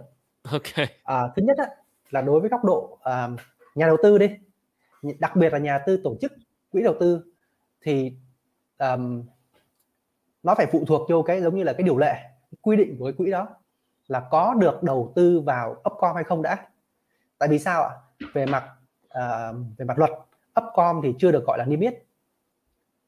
Đúng không ạ? Unlisted public company nghĩa là công ty đã thành đại chúng nhưng mà chưa được niêm yết. Nên là chúng ta phải xem là cái cái cái từng cái quỹ đó um, cái cái quy định quỹ đó có cho phép vào đầu tư không đã. Uh, điểm thứ hai là liên quan đến thanh khoản của của um, Upcom thì đó quay lại câu câu câu câu cũng coi là quay lại là điều lệ của từng quỹ. Họ có cho phép là đầu tư với mức thanh khoản như thế nào không? Đây là phụ thuộc cho quỹ chứ không phụ thuộc vào vào vào vào cái cái cái doanh nghiệp đó. À, còn cái điều thứ hai cái câu hỏi thứ hai cũng liên quan đến việc Upcom đó là uh, ưu nhược của Upcom hay là Hose như thế nào thì à, chúng ta phân biệt ra. Đó cái sàn Upcom nó cũng giống như cái sàn Nasdaq là sàn chưa doanh nghiệp gọi là public nhưng mà chưa chưa niêm yết. Đó thì họ vẫn được giao dịch bình thường. Nhưng cái yêu cầu về việc công bố thông tin nó nhẹ nhàng hơn rất là nhiều so với việc là à, lên sàn của Hose vì Hose là doanh nghiệp niêm yết rồi. Niêm yết thì à, phải tuân thủ theo những cái việc ờ, công bố thông tin rất là chặt chẽ. Còn sàn Upcom là công ty đại chúng thôi. Có thể to nhưng mới là đại chúng thôi chưa đủ điều kiện uh, niêm yết. Thì cái việc mà công bố thông tin mọi thứ thì nó cũng sẽ nhẹ nhàng hơn rất là nhiều so với uh, so với cái việc là uh, lên HOSE à, còn nhược điểm tất nhiên nhược điểm có nhiều cái và mỗi doanh nghiệp họ sẽ uh, nhìn nó như thế nào. Ví dụ như Upcom nãy anh trường có chia sẻ là có thể nó không oai chẳng hạn. Kêu uh, doanh nghiệp Upcom với doanh nghiệp HOSE thì thì thì thì ông HOSE thì nghe vẻ oai hơn là ông Upcom. Thì đó là cái cái yếu tố về mặt uh, um, tâm lý. Cái điểm thứ hai đó là nó sẽ có một số quy định liên quan đến việc giao dịch liên quan đến việc um, ví dụ margin chẳng hạn. Những cái sàn hose thì cái việc ưu tiên về margin uh, giao dịch cho wholesale luôn luôn cao hơn sàn upcom. Thì đó là những cái việc mà doanh nghiệp cân nhắc là nên upcom hay là nên lên wholesale.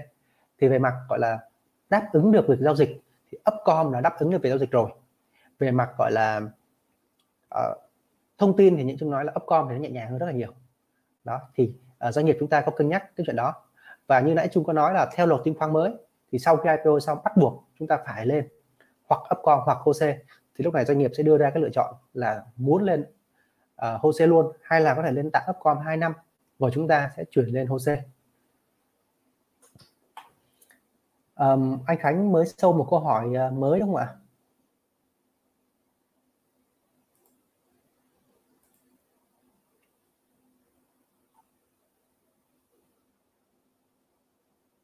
Um, anh Tài Trần có hỏi là tư vấn kỳ vọng IPO giá P1 cơ quan quản lý đề nghị lên sàn P2 P2 nhóm I1 ok.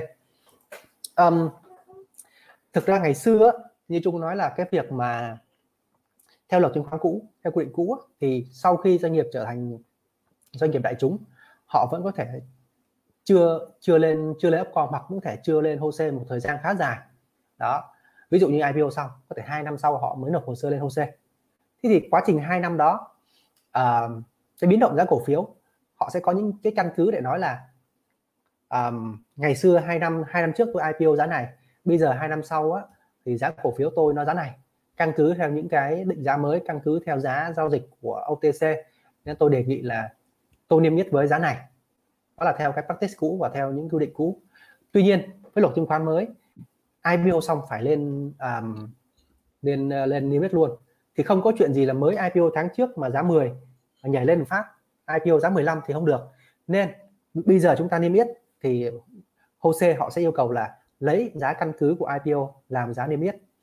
Thì đây cũng là cũng là gần gần như một cái practice của nước ngoài, đó là IPO và niêm yết là như nhau.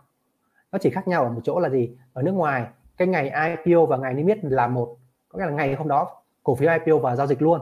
Còn ở Việt Nam chúng ta vẫn tách ra IPO xong à, đâu đó khoảng một hai tháng sau chúng ta nên biết thì nó có khoảng gap đó.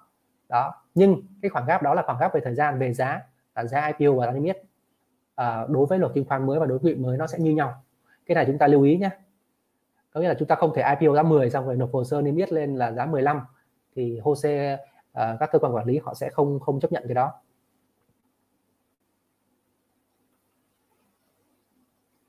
Rồi, cảm ơn uh, anh Trung. Một câu hỏi tiếp theo cũng liên quan câu hỏi này dành cho anh Trường để coi. Hiện thanh khoản đây mình sẽ show câu hỏi này lên ha. Câu hỏi của Hiền mà đây. Hiện thanh khoản thì chứng khoán đang giảm mạnh do nhà đầu tư sợ về Covid-19. Thế có cách nào để thu hút nhà đầu tư vào IPO sắp tới hay không? Anh Trường chia sẻ thêm về ờ, market mechanism như thế nào? Rồi ok. Trả lời nhanh uh, câu này thành hai ý thôi. Thứ nhất là thu hút nhà đầu tư và IPO á thì thực ra là nhà đầu tư họ vẫn cần những cái miếng mồi ngon, cần những sản phẩm tốt. Thành ra là nếu mà sản phẩm của bạn thực sự tốt thì đừng có lo lắng quá về mặt uh, cái việc thu hút nhà đầu tư và IPO. Mà tương tự như vậy á, cái ý số 2 là về market mechanism á thì nếu mà mình đã có thực sự công ty mình tốt rồi thì cái market mechanism á thì mình sẽ ngồi làm forecasting, làm research xem thử là cái thị trường á, nó có thể chấp nhận cái chi trả của mình như thế nào chứ không phải dựa trên những cái phần cơ sở của mình nha nhưng mà không có việc là mình không không phải là cái việc là mình bỏ qua cái bước số 2 là cái bước về valuation. Thành ra ở đây á, cái market mechanism ở đây các bạn có thể xem thế là à mình sẽ benchmark ví dụ như công ty của mình so với là công ty ở Mỹ đi. Thì công ty ở Mỹ khi mà họ IPO ra thì cái benchmarking đó cái cái quy đổi tương đương của mình so với ở Mỹ đó, nó sẽ như thế nào? Nếu mà hồi xưa các công ty đó ra mà nó chào so 10 lần so với là cái giá trị vốn hóa thì mình ở đây mình có thể cân nhắc là à nó chào 10 lần mà nó không bán được thì mình xem thử là mình chào 10 lần so với lại Việt Nam mình mình có bán được không? Đó là một cái kỹ thuật về về benchmarking. Cái số 2 là mình nhìn xem cái thị trường mình đang đi ra. Mình lưu ý một tí là trong việc mà cái việc mà làm cái cái capital hay là market đó là lúc mà mình phân tích cái why của doanh nghiệp đó mình phải làm việc này. Và thứ hai là câu nãy anh Trung trả lời rất là hay là cái việc mà chiến lược lên upcom hay lên hose đây là chiến lược trong IPO nha chứ không phải là ngẫu nhiên đâu nha. Và có nhiều doanh nghiệp á, họ chỉ nằm chờ upcom thôi nên là nãy có bạn nào hỏi là vì sao nằm chờ upcom á là nằm chờ đó thôi thì tương tự như vậy á, là lúc mà bạn lên cái market mechanism á, mình phải coi về mặt chiến lược của mình. Lúc này mình sẽ coi thấy là à nếu mà mình ra mình làm có những doanh nghiệp á, mà mình bán giá thấp quá họ sẽ coi thấy là cái công ty của mình cái ngành mình nó không ngon nó không có luxury nó không có sang chảnh. Nên là các bạn sẽ để là có những cái doanh nghiệp họ khi IPO lần đầu họ cho giá rất là cao để coi cái market mechanism nó phản ứng với mình lại như thế nào. Và thực sự lúc đó mình coi thì mình có sang chảnh hay không. Thành ra quay về lại khi mà bạn phân tích cái phần về market đó nó có một số cái kỹ thuật như mình nói về benchmarking nè về so sánh chuẩn hóa về mặt định vị chiến lược của mình về mặt so sánh cái thị trường của mình và so sánh với cái vốn hóa của mình. Dạ. Yeah. cảm ơn anh trường. Um, cho bổ sung ý anh trường xíu. Rồi mà anh trung à. là thứ nhất á, là bạn nói là thu hút nhà đầu tư á, thì bạn phải hiểu rõ là nhà đầu tư nào. Nhà đầu tư cá nhân Việt Nam mình á, là khoảng sắp xỉ 90% là nhà đầu tư cá nhân đang giao dịch hàng ngày. Đó bạn muốn thu hút nhà đầu tư cá nhân tham gia IPO hay bạn thu hút những nhà đầu tư uh, tổ chức tổ chức trong nước tổ chức ngoài nước làm rõ ra đã. Tại vì khẩu vị khác nhau nha các bạn. Khẩu vị công khác nhau. À, cái điểm thứ hai là benchmarking anh trường nói thì thực ra là um, nên benchmark với các doanh nghiệp trong khu vực là là là dễ nhất. Tại thường á, các nhà đầu tư đặc biệt là một số nhà đầu tư tổ chức họ hay họ hay so ta với um, đâu đó như là Thái như Sinh hoặc là maybe Trung Quốc và những cái nước xung quanh khu vực chúng ta. Uh, nó có xem những cái cái cái cái văn hóa xem những khẩu vị tại vì trong khu vực mình thì um, Thái Lan uh, Đài Loan Trung Quốc Việt Nam Hàn Quốc là những cái thị trường mà cái tỷ lệ nhà đầu tư cá nhân rất là trade rất là là là nhiều và chiếm luôn chiếm 67 phần trăm thanh khoản thị trường. Đó nên benchmarking điều đó thì nó nó nó nó cũng gọi là apple to apple. Với một cái điểm nữa là thu hút nhà đầu tư. Thì sau khi định nghĩa nhà đầu tư rồi cá nhân tổ chức rồi chúng ta có cách tiếp cận nó phù hợp một chút ví dụ như nhà đầu tư tổ chức thì bạn bắt buộc phải gọi là đi gõ cửa các nơi. Nhà đầu tư cá nhân chúng ta cần làm những cái hoạt động gọi là IA nhưng mà tính chất gọi là rộng rãi chút qua báo chí qua những cái cái buổi uh, tiếp xúc nhà đầu tư đó để cho nhiều nhà đầu tư được tiếp cận. Đó thì thì thì thì thì như vậy thì chúng ta sẽ có được cái lượng cái sự quan tâm đối với doanh nghiệp của bạn. Nên khi các bạn nói là IPO thì người ta sẽ có những khái niệm người ta hiểu và người ta sẽ đâu đó mới mới mới gọi là xuống tiền vào cái IPO của bạn được.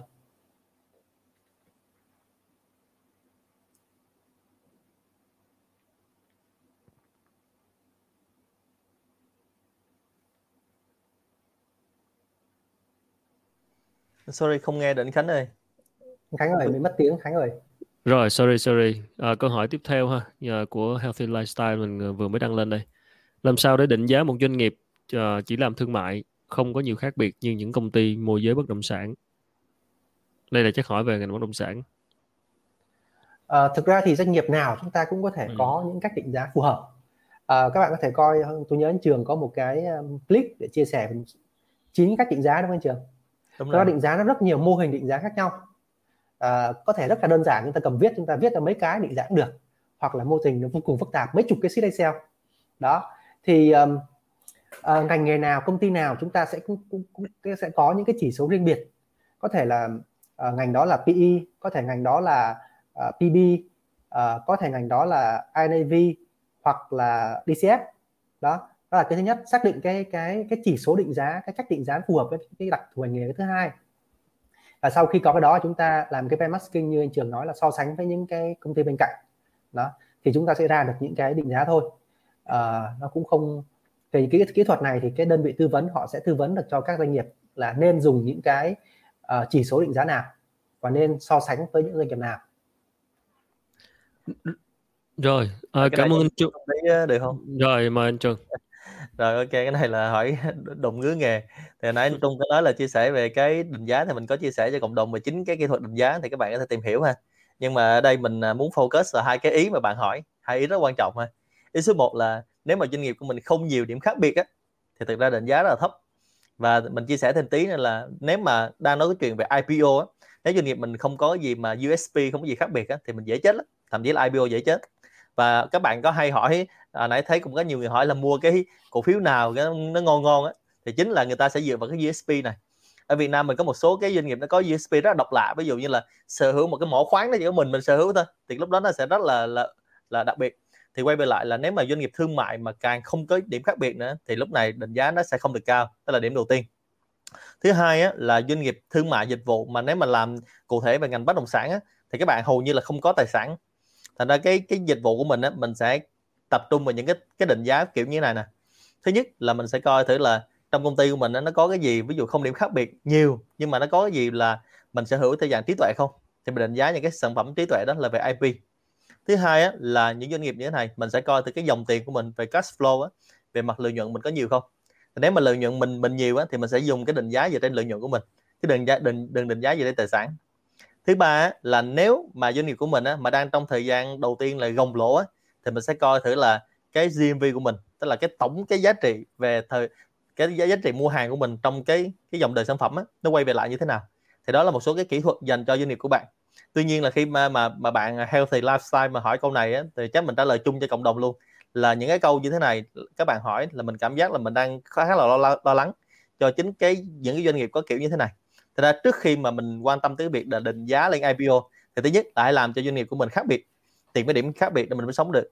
Thứ hai là trong cái phần về cash flow mình phải làm sao doanh nghiệp mình nó healthy đã nó phải khỏe khoắn đã thì lúc đó mình mới đi tiếp được trước khi mình có một cái áo đẹp á, hãy làm cho body mình khỏe mạnh. Thì đó là cái lời khuyên rất chân thành khi làm IPO trả lời luôn cho một câu của các bạn hỏi là làm sao IPO tốt ở Việt Nam á. IPO tốt Việt Nam các bạn hay quan tâm là mình có cái áo đẹp lắm. Nhưng ít khi quan tâm tới cái body khỏe. Thành ra lời khuyên khi mình đi tư vấn mình hay khuyên các doanh nghiệp là có body khỏe đi. Mặc cái gì nó cũng cũng đẹp ấy. Cho dù là không mặc như là mấy anh uh, diễu hành Olympic và rồi nó cũng đẹp nữa thì đó là lời khuyên rất chân thành của mình dành cho cộng đồng doanh nghiệp Việt. Dạ. Yeah. à, mình bổ sung ý trường một chút. Cái này um, cũng chia sẻ luôn là về mặt thực tế nha trên thế giới rất là nhiều case, rất là nhiều ngành nghề, họ đã IPO thành công và họ đã có những cái model thành công. Thì nhiều lúc chúng ta có thể học những cái nước tương tự và chúng ta xem là chúng ta học được cái gì từ họ không để apply cho mình, bổ sung vào cái hoạt động kinh doanh của mình, đỡ phải suy nghĩ nhiều, đỡ phải phát minh lại cái bánh xe. Rồi, cảm ơn anh Trung. Mà câu hỏi kế tiếp mình vừa mới show lên đây nếu một công ty, hỏi rất cụ thể luôn, là nếu một công ty muốn IPO vào tháng 12 2020 20 này chắc 2022 quá. Chắc ghi nhầm. Cái này là cái này là chưa kịp cập nhật lại BCB để điều chỉnh chiến lược nè. Ờ, thấy ờ, thấy đặt câu hỏi uh, chắc nhầm 2022 đi. Thì chuẩn. Dạ. bị từ bây giờ có kịp không và cần chuẩn bị những gì? Thôi mình giả sử đây là câu hỏi hỏi về cái mốc thời gian là tháng 12 2022 đi. Tức là năm sau tháng 12 năm sau. Ok thì bây giờ thế này. Mình giả định là bà đã đủ điều kiện rồi nha. Gia đình là đủ rồi nha. Ví dụ như là vốn trên 30 rồi không bị lỗ rồi các thứ rồi là ok rồi. Thì câu hỏi thứ hai của mình á, là cái why của bạn á, why của bạn là gì thì mới kịp hay không kịp? Thế thôi. Chứ còn bây giờ nếu mà các bạn cứ đủ điều kiện để nộp hồ sơ lên lên ủy ban chứng khoán này thì mình nghĩ là kịp. Nhưng mà kịp xong rồi có ai mua không hay là gì đó thì đó là câu chuyện khác. À, anh anh Trung trả lời một cái ý rất là hay thì mình trả, trả lời thêm tí xíu nữa thôi. Anh Trung chắc là có thêm tí nữa anh có thể chia sẻ về cái thực tế của cho các bạn để mình thấy là đôi khi các bạn à, trong cộng đồng thấy IPO nó màu hồng quá à, động lực xong thấy mình đáp ứng xong làm màu hồng thực ra nó không phải màu hồng như vậy đâu. Mình bên Trung là nhớ một cái kỷ niệm à, lúc 12 giờ khuya tại à, đường Nguyễn Khang ở Hà Nội à, lúc bên Trung ra làm hồ sơ IPO là ngồi uống uống bia kèm lạc đó để chia sẻ cái nỗi đau của anh Trung đi làm việc đó. Ra nó không phải như mấy bạn nghĩ đâu mấy bạn anh Trung ở trên truyền hình là to cao đẹp trai chứ vẫn đi ra Hà Nội là đi uống bia kèm lạc hoài à. Đó thì, uh, thì quay về lại. Mình uh, trả lời luôn nè cho cái câu này câu này là mình mình hiểu được ý bạn này. Thứ nhất là mình trả lời theo cái ý của anh Khánh nha. Đang ừ. giả định là tháng 12 năm 2021 là năm nay đâu nè làm có kịp hay không? Như ừ. anh Trung nói nếu mà đủ hồ sơ đầy đủ hết đáp ứng được thì vẫn 4 kịp. tháng nữa 4 tháng nữa 3 tháng nữa 5 tháng nữa 5 tháng nữa. Dạ đúng rồi. Còn nếu mà tới tháng 2021 thì dư kịp dư kịp 2022 2022 là 2022 2022 là ừ. dư kịp còn 2021 mình đã là luôn là vẫn kịp nhưng mà kịp xong rồi để làm gì? Đó là cái điều quan trọng. À, thứ hai á, là thời gian mà trung bình cho cái việc mà IPO này mình khuyên các doanh nghiệp á, ở Việt Nam mình á, trung bình nha là từ 18 tới 36 tháng. Doanh nghiệp ở đây mình không biết là trả lời câu này có bị tổn thương cho các bạn không mà doanh nghiệp trung bình ở đây là với khách hàng của Sean Partners á, là từ doanh thu từ 5.000 tỷ mỗi năm trở lên. Họ sẽ cần 18 tới 36 tháng tại vì nguyên cái quá trình mà chuẩn hóa doanh nghiệp á, nó phải tối thiểu là từ 12 đến lại 18 tháng rồi. Thành ra lúc đó là 18 đến 36 tháng thì lúc đó mình khỏe lên mình to cao đẹp trai rồi lúc đó mình làm phần sau nó được.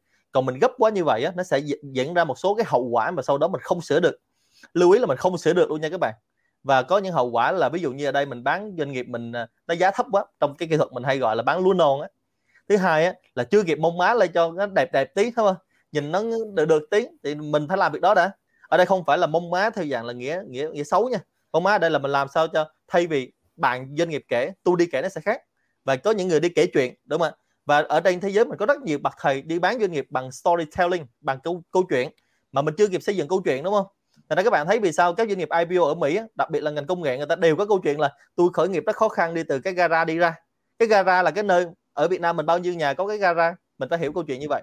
Thành ra mình phải xây cái gara trước đã, đúng không thành ra quay về lại á, là câu này thứ nhất là mình mình thích kế của anh Trung là làm kịp xong rồi để làm gì. Đúng không thành ra mình nhớ là why what how? Còn rất nhiều người là chạy đua deadline chạy đua thì được. Trừ trường hợp nha có một cái trường hợp này thì nay chạy đua deadline này ví dụ ông Khánh ông nói là bây giờ tháng 1 năm 2022 là tao cục tiền tao không biết làm gì mà mày phải IPO và thời điểm đó tao đưa cục tiền cho mày. Thì lúc đó là ráng chạy đua deadline.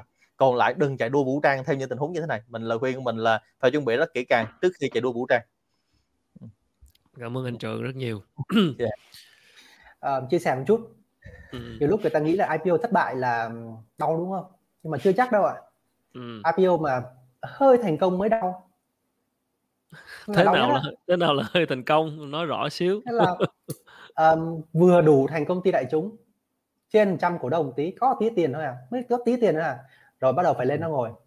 Rồi bắt đầu một đống hồ sơ giấy tờ rồi công bố thông tin họp đại hội cổ đông tùm lum tà la và mà chưa chưa chưa chưa thấy được gọi là cái cái lợi ích của IPO đâu là cái đó đau lắm. Nên là mọi người cứ phải cân nhắc cho kỹ.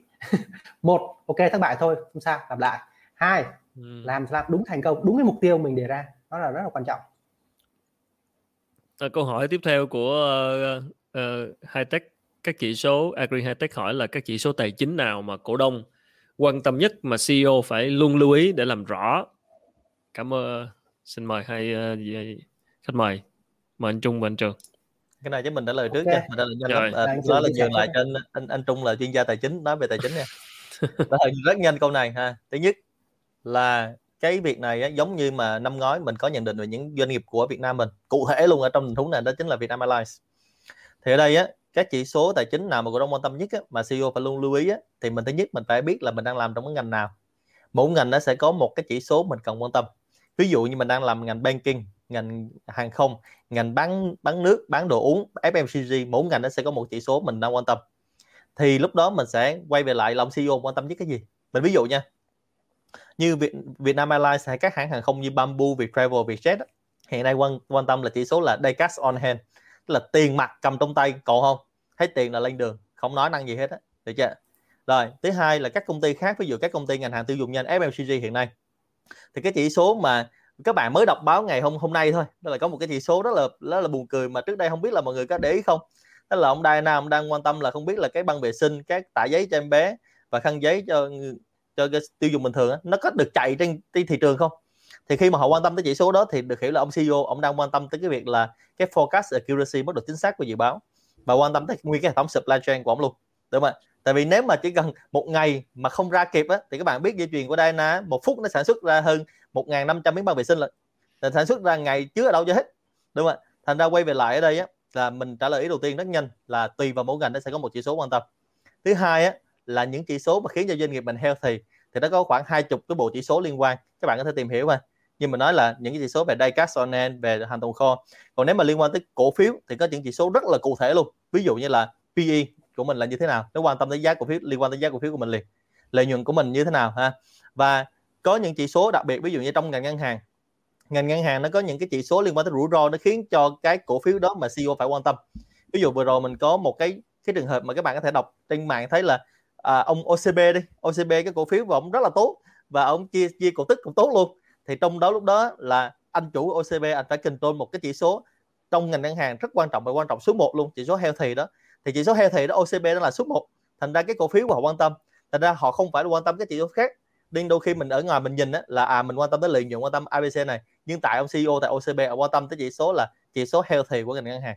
À, thì tóm lại mình đã lời rất nhanh hai câu như vậy thôi. Còn như là cho anh Trung là các chỉ số một cái số chỉ số tài chính khác à, cảm ơn anh Trường. Thì thực ra câu hỏi của anh Trường là rất là đúng rất đầy đủ. Có nghĩa là đối với chỉ số tài chính thì mỗi ngành nghề nó có những cái chỉ đặc thù không ạ? Có thể là nó sâu mà các tài chính có thể là nó không sâu nhưng mà các tài chính. Nhưng tuy nhiên thì Trung chia sẻ một chút dưới góc độ là uh, chúng ta đang nói chuyện về IPO nói chuyện về niêm yết gọi đầu tư. Thì uh, trước khi tài chính nó quan tâm đến phi tài chính trước trước một chút um, chia sẻ mọi người một câu chuyện vui mà lâu lâu Trung hay nói chuyện với nhà đầu tư thôi. Thì thực ra khi mà nói về uh, nhà đầu tư nước ngoài hay quỹ nước ngoài thì họ nói về chỉ số của Việt Nam mình như GDP hay là lạm phát hay là dân số rồi và cái gọi cái tháp dân số vàng thì họ có thể google ra rất là dễ.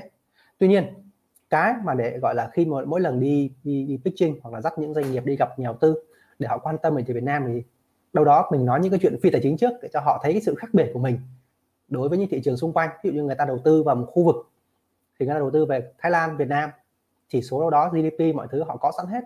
Thì mình kể kể những chuyện gì mà cho người ta thấy là doanh nghiệp mình khác những cái thông tin khác lè cho người ta quan tâm.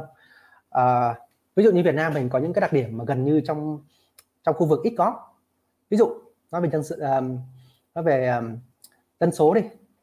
Um, Việt Nam mình là người kinh chiếm đa số sấp xỉ 90 phần trăm. Thì đây là cái lợi thế. Nhiều nước trong khu vực không có được cái lợi thế này tại vì sao?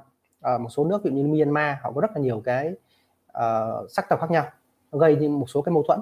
Thứ hai nói Việt Nam chẳng hạn chúng ta nói đến uh, ngôn ngữ. Việt Nam mình có một ngôn ngữ tiếng Việt nói từ từ Cà Mau uh, lên lên lên lên Lạng Sơn nói tiếng Việt được hết. Cái thứ ba ta nói về chính trị. Một chính đảng cực kỳ là ổn định trong mấy chục năm vừa rồi. Gần như là không có sự thay đổi về về chính trị so với Thái Lan lại khác nhau. Lại nói về um, địa lý. Chúng ta có một bờ biển phía đông.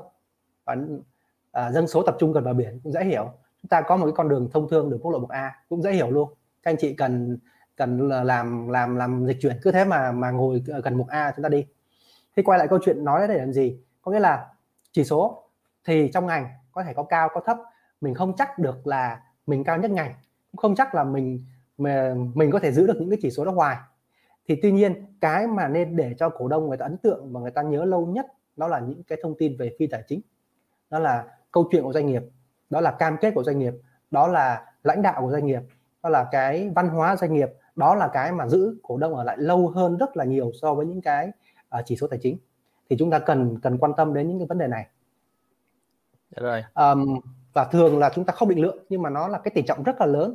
Nếu mà nhà đầu tư chuyên nghiệp và đầu tư vào công ty thì những cái chỉ số phi tài chính định cái cái tỷ trọng nó lớn lắm.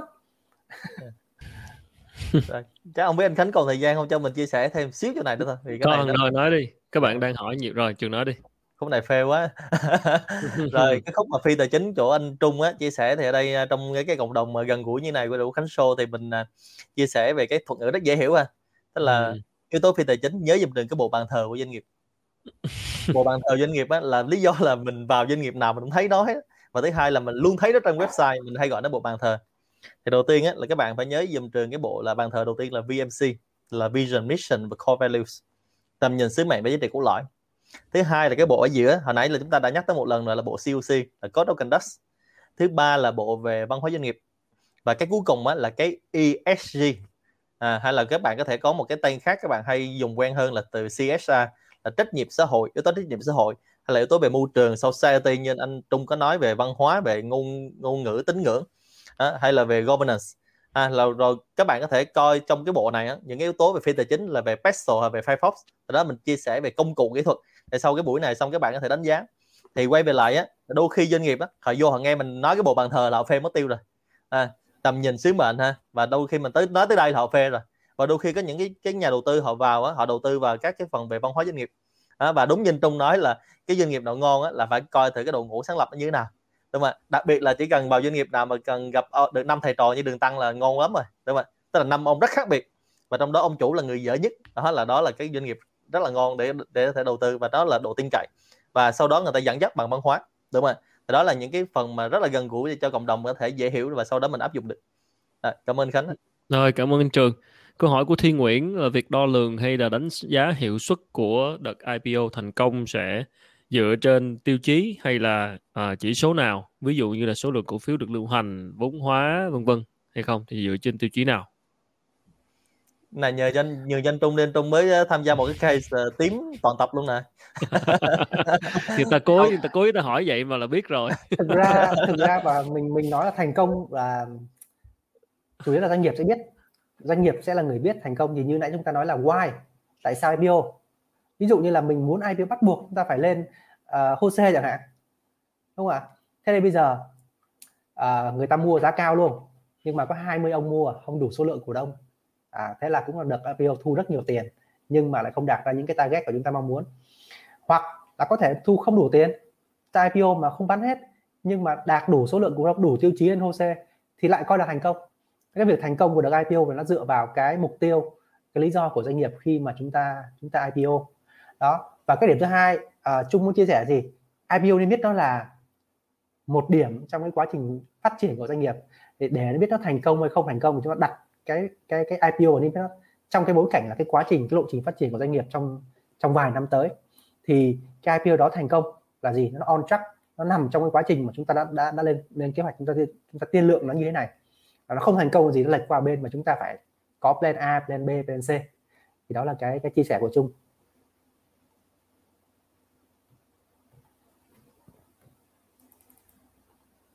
Có câu hỏi hỏi về các công ty công nghệ ở Việt Nam. Hồi nãy Trung có nói qua rồi nè. Đây là cái uh, gọi là ba phải ở Việt Nam các công ty công nghệ là phải có lợi nhuận 3 năm trở lên mới IPO được. Ở Mỹ thì khác. Và làm thế nào để công ty công nghệ có cơ hội IPO Việt Nam? Ví dụ Tiki chẳng hạn. Thì phải có lời thôi chứ sao? Câu này có, nãy bình luận. anh trả lời rồi. Thì bây giờ ừ, mình, mình cho, cho một góc nhìn khác ngoài cộng đồng tí thì ừ. câu này anh Tung trả lời rất là hay rồi. Thì mình thật ra là là trong cộng đồng uh, các bạn uh, làm công nghệ và startup đó, hôm qua trong cái cái cộng đồng của các bạn thi Shark Tank này cũng có hỏi nhiều về IPO đó chắc là trường nói thêm xíu về cái bức tranh lớn hơn. Dạ ok. Này được chia sẻ hai ý thôi. Thứ nhất là anh Khánh đã, đã trả lời rất là thẳng thắn phải có lời mới làm ở Việt Nam chứ sao giờ? Nên luật mà sao vậy chứ là sao vậy rồi thì đơn giản lắm. Thì bây giờ là nếu mà trong trường hợp bạn hỏi như thế này và không lời hoặc là đang gồng lỗ thực ra câu chuyện của ngành high tech á, đôi khi các bạn phải hiểu là trong cái chiến lược của mình á, nó có một chiến lược rất quan trọng là the winner take on tức là mình đốt tiền cùng nhau đốt và thằng cuối cùng còn sống là thằng đó chiếm hết thị trường. Nên đôi khi á, mình thấy là doanh nghiệp lỗ ABC này nè và mình có thấy mình thấy rất nhiều anh hùng bàn phím á, là hay chém là doanh nghiệp đã làm tệ quá nó lỗ tới mấy ngàn tỷ là bạn phải hiểu rằng là doanh nghiệp mà nó dám nợ tới mấy chục ngàn tỷ và dám nợ mấy lỗ mấy ngàn tỷ á, nó không không phải đơn giản đâu nó phải có đẳng cấp đấy, thì đây mình chia sẻ hai ý cho bạn có thể trả lời câu này một là làm giống như Tiki, mà những cái cách mà nhân Trung nói hồi nãy hay là Expat hồi nãy mình nói. Thứ hai là có một cái xu hướng hiện nay trong các khách hàng của show partners người ta chờ đợi và người ta đợi tới khoảng tầm 2023 đến 2025 lúc đó không chỉ trong đầu mình là có một giải pháp là IPO nữa và trong đầu mình bắt đầu có thuật ngữ là ICO và trong tuần vừa rồi chắc các bạn cũng biết một việc rất là hot ở Việt Nam là bắt đầu người ta quan tâm tới ICO nhiều hơn và các nước lân cận của mình á, khi người ta làm bắt đầu là các công ty startup về mặt công nghệ IPO không phải là sự lựa chọn số 1 nữa, không phải là first choice nữa. và lúc đó ICO mới là first choice. Thì cái này là những cái xu hướng mình làm ha. Và để làm việc đó, các bạn quay về lại, nó phải có sự chuẩn bị nha. Ví dụ như là thành lập công ty ở đâu, vận hành nó như thế nào, định hướng ban đầu nó ngay ngay ra sao luôn. Thật ra nhiều bạn cũng quay là nói là cái doanh nghiệp mà anh anh Khánh mới phân tích ngày hôm qua là tỷ đô đó, là nhiều bạn nói là anh này may mắn. Mình xin thưa là những anh này không hề may mắn nè. May mắn nó đến với những người rất là chuẩn bị thôi và trong team họ là toàn binh hùng tướng mạnh đúng không trong team có hai thằng đồng ở Silicon Valley có một sát đời đầu của sát tay của Mỹ. Thành ra không phải tự nhiên như vậy đâu. Thì những cái case và công nghệ như thế này các bạn có thể dùng như Trung nói á, là phát minh ra bốn bánh xe nữa cái benchmark ở nước ngoài nó làm sẵn rồi thì mình có thể benchmark về Việt Nam. Mình phải chấp nhận một sự thật là mình phải đi chậm tại vì trong cái đi chậm đó ừ. nó không phải là do một mình mình ý kiến chủ quan đâu mà đôi khi hệ thống pháp lý legal của mình nó đang làm cho mình chậm đi thì mình phải hiểu được ở nước ngoài trước mình thể benchmark về lại Việt Nam Ừ, cảm ơn anh Trường. Ờ, mình chia sẻ thêm một ý thôi. Ừ. Trường hợp là gọi là nhà có điều kiện đúng không ạ? Nhà có điều kiện các bạn có thể mua doanh nghiệp và niêm yết sẵn rồi các bạn xác nhập vô, các bạn có lên sàn được thôi. cái đó quá điều kiện, cái đó là quá điều kiện luôn, cái đó là có mấy ông ngoại lần đó. Thực ra thì um, cái IPO á, thì như nãy Trung có chia sẻ là quan trọng nhất là gì? Gọi vốn. Thứ hai là thoái vốn. Hoặc là để bước chúng ta nên biết thì nếu thực sự mà doanh nghiệp đó không cần IPO mà vẫn huy động được mầm á, thì cũng chẳng cần IPO làm gì. Đó thì thì mọi người có phải làm rõ cái chỗ này.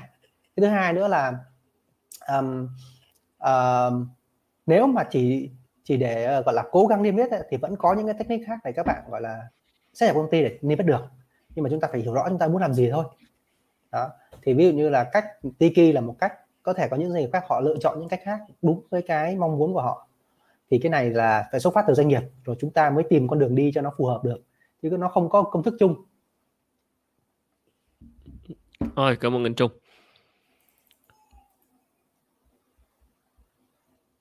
Rồi còn câu hỏi nào nữa không ạ? Các bạn khán giả còn câu hỏi nào dành cho anh Trung và anh Trường không ạ? Nãy giờ là không biết mình có sót câu nào không thì nhờ. À có câu uh, này cũng uh, khá là uh, kiến thức căn bản này để trả lời luôn cho mọi người câu liên quan tới uh, anh Vũ Nguyễn đây. Ở thị trường Mỹ thì một công ty khi IPO thì thường có underwriter tư vấn định giá và mua sỉ và phân phối lại. Còn ở Việt Nam thì như thế nào? Nhà, nhà anh Trung uh, chia sẻ kinh nghiệm thực tế ở Việt Nam. Um, thế này thực tế là ở Việt Nam mình chúng ta đầy đủ công cụ hết như thị trường Mỹ thôi chẳng khác gì cả. Ừ. vấn đề là cái thông lệ thị trường nó như thế nào? Ví dụ như là um, định giá. Việt Nam mình có hai loại định giá. Thứ nhất là định giá mà um, chứng thư thẩm định giá cổ phiếu. Thì cái này là phải có cái um, cái cái cái bằng của bộ tài chính thì chúng ta mới được làm việc này. Thứ hai là định giá tham khảo của những công ty chứng khoán. Thì cái này cũng rất bình thường mọi người có thể lên mạng đào những cái định giá mà chúng tôi nghĩ là trên cà phê này đó có rất là nhiều. Hoặc là vào trong trang web của những công ty chứng khoán đều có định giá này hết. Rồi cái điểm thứ hai là IPO hoặc là mua xỉ và mua lại thì cũng có luôn. Um, nhưng mà thực tế thì không làm. Thực tế Việt, thị trường Việt Nam mình không làm thì nó cũng có thể mang một số yếu tố là cái việc chấp nhận rủi ro như thế nào. Thứ hai là quy định về vốn. Vốn của công ty chứng khoán phải như thế nào thì mới được làm những nghiệp vụ như thế. Và uh, nếu mà một deal quá lớn thì quay lại ngược lại đòi hỏi là vốn của công ty chứng khoán quá, uh, cần cũng phải khá là to. Thì về thực vật thực tế là uh, chúng ta không không làm cái việc là gọi là bảo lãnh phát hành khi mà làm IPO mà chúng ta là tìm nhà đầu tư mua trực tiếp khi đó thì nghiệp vụ của chứng khoán chủ yếu sẽ là nghiệp vụ tư vấn phát hành chứ không phải bảo lãnh phát hành. Rồi cảm ơn uh, cảm ơn Trung. Thì cái câu um, cái tiếp một câu của Thành Nguyễn Stock là về mặt giá niêm yết listing thì cơ quan sẽ định giá hay lấy giá trung bình các công ty chứng khoán định giá hay hội đồng ủy ban chứng khoán. Như này nãy Trung có trả lời rồi. Nó sẽ lấy lấy giá giá IPO ừ. để làm cái giá niêm ừ. nãy có trả lời rồi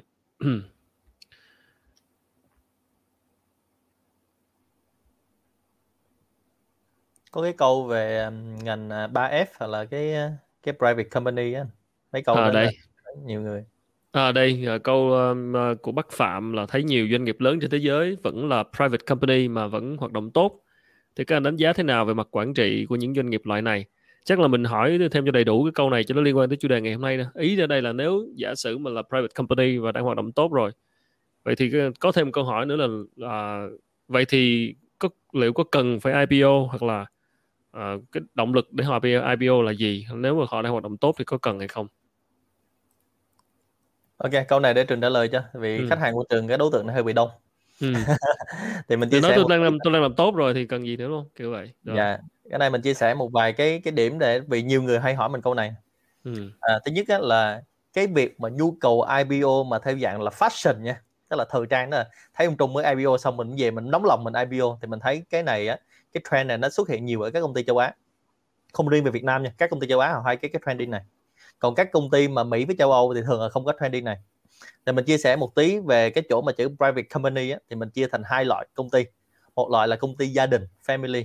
Một loại số 2 là loại là non listed thì non listed ở đây thì nó sẽ dễ hiểu hơn tức là mình không phải là công ty đại chúng không phải là công ty niêm yết mà non listed thì ở Việt Nam mình á mà ngay trong quá trình mà tuyển dụng á mọi người hay hay thấy là hỏi là không phải công ty này công ty gia đình không thì nếu mọi người để ý là các công ty Việt Nam mình hiện nay á, mà những công ty rất bự cũng là công ty gia đình đúng không ạ và và thứ hai là những công ty gia đình trên thế giới là những công ty khổng lồ luôn chứ không phải là công ty thường thì quay về lại về private company và list, non listed company á, thì có những công ty á, họ làm rất tốt luôn và những công ty mà mình được biết ở nước ngoài thì có những công ty theo mình được biết tới thời điểm này nha sau này về thay đổi thì mình chưa nói có những công ty họ thề là họ không listed. Đó thì ở đây có một cái công ty mà mình rất thích mà không biết mọi người có biết công ty này ở Việt Nam không? Đó chính là tập đoàn Cargill. Thì Cargill Việt Nam á, thì ở đây mọi người hay biết là họ làm về thức ăn gia súc thôi. Nhưng các bạn biết là Cargill ở bên Mỹ á, nó có 53 cái SBU là 53 cái đơn vị kinh doanh chiến lược. Và mỗi cái BU nó rất là to luôn. Và công ty này nó vẫn là non listed và vẫn là công ty gia đình vẫn là công ty làm nông nghiệp. Nên mình trả lời thêm một tí cho các bạn hỏi về cái ngành về 3F về Fit Farm Food để mình có một cái niềm tin. Thì quay về lại á thì cái chỗ này nè lúc mà mình phân tích ở giai đoạn đầu tiên giai đoạn chuẩn bị dành cho các công ty á, mình phải trả lời là tại sao cần phải niêm yết và tại sao không niêm yết? Tại sao cần phải IPO và tại sao không IPO và ở những đơn vị tư vấn chuyên nghiệp á họ sẽ vẽ ra các scenario là các bối cảnh kinh doanh. Ví dụ nếu công ty anh niêm yết nó sẽ như thế này nếu không niêm yết nó sẽ như thế này. Và lúc đó mình có một cái so sánh về cái bàn cân ưu và nhược điểm pros and cons của từng cái phương án đó là gì? Thì lúc đó mình sẽ khuyến cáo cho doanh nghiệp là à nếu tôi là anh tôi sẽ chọn phương án nào? Thành ra quay về lại đây á, nếu mà những công ty mà private company ở nước ngoài mà làm tốt á, đôi khi họ, họ cứ duy trì bài hồi luôn. Và họ làm đúng theo nghĩa là family tức là cha truyền con nối. Bao đời nay là những công ty như là là toàn cái dòng họ gia phả họ làm thôi. Và họ rất là ngại cái việc là phải public thông tin phải minh bạch thông tin phải đi báo cáo báo báo trộn trình bày đủ kỹ huyết tôi tự làm đâu mà cuối cùng quay về lại SDN của doanh nghiệp là gì? Họ vẫn có lợi nhuận rất là tốt và cái tiền vào vẫn rất là là khỏe mạnh và càng ngày họ càng grow up ra ngoài thị trường. Và đó lý do vì sao có những tập đoàn nước ngoài cái tên công ty nó chính là tên của ông chủ ba đời nay luôn nó vẫn là như vậy. Thành ra mình trả lời câu này nó rộng hơn một tí để cho các bạn có thêm góc nhìn. Thành ra đôi khi mình làm IPO mình đừng chạy theo fashion mà rất là sợ các bạn chạy theo fashion. Và khi mình hỏi why mà các chủ doanh nghiệp hiện nay đang nhờ mình tư vấn á, mà các bạn hay hay đưa cái yếu tố fashion ra là mình từ chối ngay. Tại vì mình làm như vậy nó sẽ không đi đến đâu và cái quay về lại cái kết quả cuối cùng doanh nghiệp đó nó không phải là lợi nhuận mà mình để làm cho một mục tiêu gì đó. Và sau đó một thời gian thì cũng nhiều doanh nghiệp ở Việt Nam á họ lên lên cái chợ xong rồi họ thấy ồ cái này nó nó không giống như mình nghĩ và không giống như mình ao ước và họ hát bài ước gì thì lúc đó mình sửa không kịp. Dạ, cảm ơn khánh.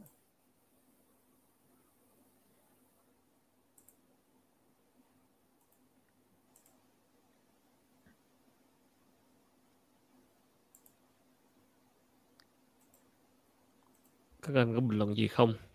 Lên sàn xong rồi quay trở lại non listed à cái đó thì như mình nói hồi nãy anh khánh ừ, tức là ừ. không riêng gì minh phú đâu nhiều doanh nghiệp lắm. Ừ, và ừ. như mình nói có những cái mà sửa nó mất rất nhiều tiền các bạn. Nguyên tắc sửa sai đây là nguyên tắc một mười một trăm. Một mười một trăm là sao? Tức là mình sửa càng sớm tốn có một đồng thôi. Sửa chậm chậm nó tốn 10 đồng mà sửa trễ nữa nó tốn 100 đồng mà tốn rất nhiều tiền sau đó. Và có nhiều doanh nghiệp á, khi họ lên xong rồi họ nhảy xuống lại là bình thường và thực ra cái việc mà nên listed á các bạn thể nhìn thấy là nó lúc đó nó, nó thuộc dạng là là nguy cấp rồi. Nhưng có cái việc như nãy anh Trung mô tả là up còn với hồ sê người ta nhảy lên nhảy xuống là chuyện bình thường. Thì cái này á, không những ở Việt Nam đâu mà cái practice này cũng hay gặp ở nước ngoài nữa. Tức là nước ngoài người ta nhảy lên nhảy xuống là chuyện hết sức bình thường và nó phụ thuộc ở chiến lược doanh nghiệp. Và đôi khi có những doanh nghiệp á, họ lên xong họ cực quá họ thấy nó không mang lại hiệu quả gì về mặt kinh doanh cả. Doanh thu nó không tăng là những nó không tăng công ty không có grow up được thì mất chi lên sàn làm gì? Đúng không ạ? Thành ra ở đây mình cũng chia sẻ một tí xíu về mặt là thực tế một tí. Tức là đừng cái hình tượng hóa quá thần thánh về cái việc là những doanh nghiệp IPO là những doanh nghiệp rất thành công. Không phủ nhận những doanh nghiệp IPO là rất thành công nhưng không phải là tất cả mọi chuyện nó đều là màu hồng như vậy. Và chưa chắc những bạn về non listed những bạn không lên sàn những bạn không IPO là không thành công đâu. Thậm chí những bạn mà im lặng á silent như vậy nhưng mà rất là to chứ không phải là không nữa yeah. rồi cảm ơn trường. Dạ. Yeah. um, chúng chia sẻ một chút góc độ là IPO và niêm yết thực ra thì uh, doanh nghiệp nên tiếp cận dưới góc độ là nó là một cái một cái thêm một cái năng lực một cái kỹ năng của doanh nghiệp trong quá trình huy động vốn gọi vốn nữa. Thì doanh nghiệp thực ra họ cần hoạt động thì cần vốn cần vốn ngân hàng cần vốn từ việc uh, phát hành trái phiếu phát hành cổ phiếu. Thì cái việc IPO này đặt trong bối cảnh là huy động nguồn vốn của ngân hàng nguồn vốn của doanh nghiệp thì nó rất là tốt. Nhưng mà không phải tự nhiên nó sẽ sinh ra mà chúng ta cần phải có cái năng lực cần có đội ngũ và chúng ta cần có uh, kiến thức cũng như là sự chuẩn bị về cái đó. Ví dụ như sau khi lên sàn xong uy tín mọi thứ chúng ta tăng lên chúng ta huy động được vốn chúng ta huy động thêm nợ và các trái phiếu à, chúng ta thêm được công nợ của những đối tác cái đó là rất là tốt. Và chúng ta cần có sự chuẩn bị để tối ưu hóa cái việc đó. Ví dụ như chúng ta huy động được 10 đồng từ từ việc phát hành thêm cổ phiếu chúng ta có thể huy động thêm 20 đồng hoặc 30 đồng từ việc vay và huy động thêm cái phần công nợ nữa. Thì cái đó mà là cái mà chúng ta nên nhìn thấy trong một cái bức tranh dài hạn hơn là việc chỉ chỉ chỉ chấm cái đích đó là gì? lên lên niêm yết thì nếu chúng ta chấm cái đích lên niêm yết thôi ấy, thì thì cái cái gọi là cái công công sức và những cái thứ bỏ ra nó sẽ không không có không có, có bỏ công đâu cảm ơn anh, anh Trung nhiều nãy uh, trường có trả lời uh, food uh, farm food fit rồi đúng không? Này có một câu rất là cụ thể. Em làm trong ngành trước ăn, thức ăn chăn nuôi nè.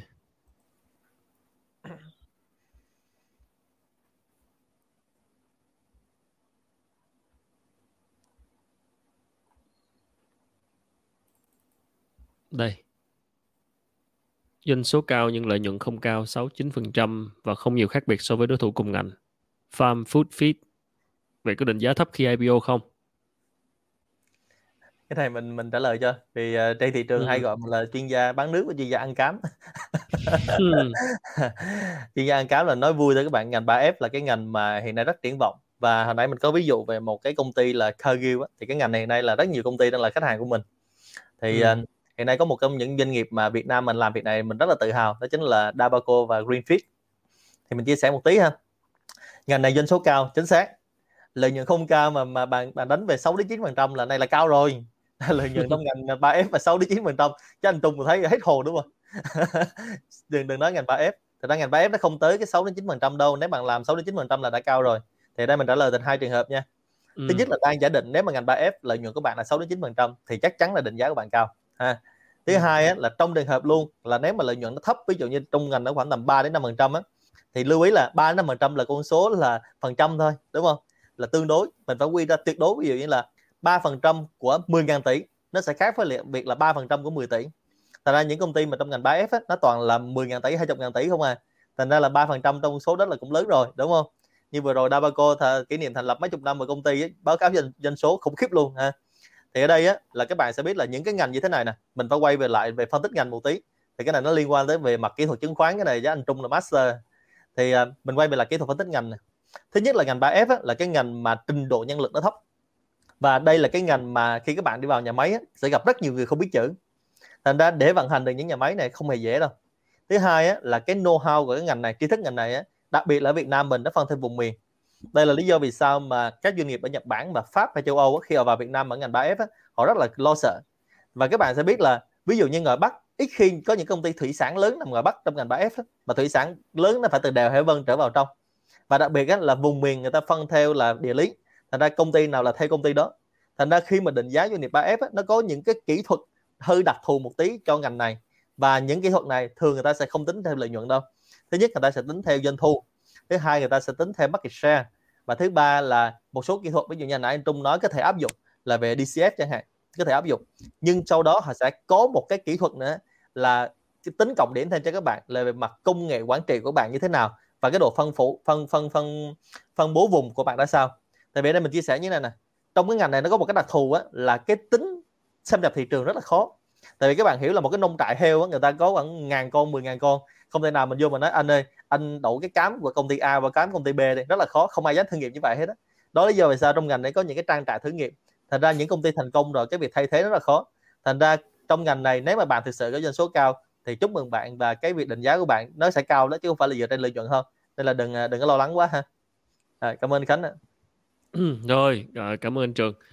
Vâng, à, rất cảm ơn các bạn khán giả đã đặt câu hỏi. À, thì thời lượng của chương trình hiện nay cũng đã à, lố so với dự kiến thì chắc là mình xin à, được tổng hợp một chút à, tóm lại ở đây để cho mọi người à, có một số cái ý để động lại là ý chính. Thì à, để tóm lại những cái ý chính của ngày hôm nay thì chắc là xin anh Trường với là anh Trung có thể là cho khoảng chừng hai ba cái cạch đầu dòng. Những cái điều cần lưu ý dành cho các chủ doanh nghiệp mà dù là vừa nhỏ hay là doanh nghiệp hiện nay đang muốn quan tâm đến IPO và có mục tiêu ý định là sai IPO thì những cái yếu tố những cái ý quan trọng nhất mà cần phải phải nhớ phải phải phải nắm được phải phải động lại được trong cái cái buổi ngày hôm nay là gì rồi mời anh trường trước rồi chắc mình cho vài cái takeaway thôi theo yêu cầu ừ. của anh Khánh thứ okay. nhất là nên nên tiếp cận theo why what how và tiếp cận why trước người việt của mình rất giỏi về what và how, nhưng mà tiếp cận về why trước, tại sao mình cần phải làm việc đó. Thứ hai là không chuẩn bị là chuẩn bị cho sự thất bại. Thành ra là IPO là một cái hành trình, mình cần phải cái sự chuẩn bị cho nó. Và thứ ba thứ ba, cái mà mình khuyên nó hơi kỳ, nhưng mà thứ ba là khuyên rất chân thành. Nếu mình không tự làm được và không chủ động làm thì nên có những cái nguồn lực hỗ trợ vào. Và nhìn trong đó hiện nay là ở Việt Nam mình hỗ trợ không thua gì ở Mỹ hết, nên đừng lo lắng quá. Thành ra mình cần có những cái nguồn lực hỗ trợ cùng để cho những cái dự án IPO của mình thành công, nếu thực sự mình muốn IPO việc này là nó có một cái quá trình. Và nhớ theo cái step như mình nói đơn giản là có trước trong và sau. Còn nếu mà muốn chi tiết về kỹ thuật thì nó có 6 bước rất cơ bản để làm việc này. Và cái bước mà càng về sau bước số 5 bước số 6 là bước về marketing và bước mà listing và sau đó làm như thế nào thì thường doanh nghiệp Việt Nam mình thường hay quên thì đó là một số cái takeaway rất nhanh trong buổi này. À, cảm ơn rồi trước uh, mà anh Trung trước khi anh Trung nói cái những cái takeaway của anh thì chắc hỏi nhanh một tí là có bạn hỏi về cái chi phí IPO một doanh nghiệp tầm bao nhiêu? Thì cái này không biết có trả lời được không anh anh Trung mới vừa làm xong mới cho benchmark. Uh, thực ra chi phí nó sẽ phụ thuộc vào cái quy mô doanh nghiệp như thế nào và cái quan trọng là cái why của bạn đó nó sẽ như thế nào nó sẽ ảnh hưởng đến chi phí. Đó ừ. thì thì những chi phí bạn sẽ phải cần ít nhất là có trong đầu đó là gì? Đó là chi phí của nhân sự đã. Kiểu gì thì kiểu bạn phải có thêm nhân sự rồi để thêm công thêm việc phải có thêm người làm. Thứ hai là những cái chi phí tư vấn. Cái chi phí thứ ba là phụ thuộc vô cái chuyện là um, những cái chi phí phải trả cho um, cho giao dịch niêm yết cổ phiếu thì những cái đó không nhiều. Thì những cái phần chi phí quan trọng nhất đó là nhân sự và à, tư vấn tại vì kiểu gì cũng phải tư vấn hoặc công ty chứng khoán hoặc là những cái đội ngũ tư vấn khác họ cũng sẽ à, bạn sẽ cần để cho họ tư vấn theo luật của mình. Bắt buộc một công ty chứng khoán sẽ phải đồng hành cùng các bạn thì các bạn mới được uh, IPO Thế ý ý mà nói chắc hỏi là chi phí tư, tư vấn của công ty chứng khoán là bao nhiêu đó? Tầm bao nhiêu? À, cái này thì phải hỏi công ty chứng khoán nè là bí mật kinh doanh là đâu cái chi phí đó nó có theo chi phí từng phase các bạn là phase ừ. số 1 tới phase số 6 có chi phí từng phase. Và cái nào mà mình tự làm thì mình khỏi tốn chi phí đó. Còn nếu mà những công ty mà outsource theo dạng là turnkey là chìa khóa đau tay trọn gói thì mình tốn chi phí từ bước số 1 tới bước số 6 đúng không và cái này mình trả lời vào con số luôn cho là con số này rất là là dễ tại vì cái này là có benchmark của nước ngoài. Nói nước ngoài đi ha để khỏi đụng chạm các bạn Việt Nam. Thì ừ. cái phí này thường nó sẽ tầm khoảng 3 đến 7 phần trăm trên cái tổng số lượng deal mà các bạn lúc IPO đầu tiên. Đó là cái số mà các doanh nghiệp phải chuẩn bị đó. Ví dụ như là trong ngày đầu tiên mình nhận được 10 tỷ thì chuẩn bị 3 đến 7 phần trăm trên số tiền đó. Ok cảm ơn trường. Rồi vậy cái dạ. phần take away của anh Trung là gì? Ở góc độ là người làm tài chính. Những cái quan trọng nhất cần phải um, chủ doanh nghiệp cần phải nắm. Ừ. và những cái cơ bản thì anh Trường đã chia sẻ. Thì cái này ừ. Trung chia sẻ thêm một chút dưới góc độ là thực tế mình cần làm gì. Cái điều đầu tiên á là không làm được thì nhờ. Cái sợ nhất là là doanh nghiệp chúng ta nghĩ là nó dễ và chúng ta tự làm cuối cùng nó cái chi phí sửa sai nó còn kinh khủng hơn là chi phí mà đi thuê tư vấn. Cái đó là cái nó phải thực tế. Ai cũng nhìn là dễ ai cũng nhìn là dễ nhưng mà không dễ. Đó cái điểm thứ hai là um, chuẩn bị cho quá trình đó chúng ta sẽ chuẩn bị là kết giao càng nhiều bạn càng tốt. Tại vì sao? Thực tế luôn các bạn cứ lên bắt IPO nên biết hàng nghìn con mắt soi vào. Từ báo chí từ bạn bè từ anh em từ công ty chứng khoán 70 công ty chứng khoán và soi vào. Thì sao? Càng nhiều mối quan hệ quen biết càng nhiều mọi thứ thì cái chuyện là à, chúng ta càng được nhiều cái sự ủng hộ sự tư vấn từ thị trường. Đó là cái lời khuyên chân thành trong quá trình mà mà mà mà mà làm đi thực tế. Rồi. Hết rồi đúng không? rồi cảm ơn uh, anh Trung uh, với anh, anh Trường rất nhiều về buổi ngày hôm nay. Thì uh, các bạn khán giả nếu mà có muốn uh, uh, tìm hiểu lại một số cái chi tiết thì có thể xem lại video này. Uh, video sẽ vẫn còn ở trên kênh uh, cũng như là các uh, phiên bản uh, podcast các bạn có thể nghe. Ở phía bên dưới cái mục trong description của video cũng có ghi rõ cái kênh để nghe thì uh, chắc chắn là vẫn còn nhiều câu hỏi thì nếu các bạn vẫn còn quan tâm thì có thể để lại câu hỏi ở trong phần comment của video này. Thì uh, chúng tôi sẽ tổng hợp lại và hy vọng là trong những số lần sau thì có thể có một dịp nào đó nếu mà ờ, sự quan tâm lớn dành cho một số chủ đề nào đó cụ thể thì chúng tôi sẽ tiếp tục thực hiện những cái tọa đàm và có thể mời thêm uh, các khách mời với các góc nhìn đa chiều. Uh, một lần nữa xin uh, cảm ơn uh, anh Trường. Cảm ơn anh Trung. À, cảm ơn uh, hiện nay vẫn còn 400 bạn khán giả đang uh, theo dõi trực tiếp qua livestream. Rất cảm ơn các bạn và uh, để lại comment cũng như là có những phản hồi để chúng tôi có thể uh, cải thiện chương trình tốt hơn trong những lần sau. Thì uh, xin được phép uh, tạm dừng chương trình tại đây. Xin chào mọi người và chúc mọi người ngủ ngon và giữ sức khỏe. Cảm ơn anh Trường cảm ơn Trung. Xin chào. Rồi cảm ơn chào, Khánh, chào, chào, chào, cảm ơn mọi người. À, chào tất cả các bạn. Chào tất cả các bạn. xin chào. Dạ. Tới giờ này mà còn 400 anh em là rất là quý đó dạ xin chào. rồi. Rồi cảm ơn mọi người. Chào mọi người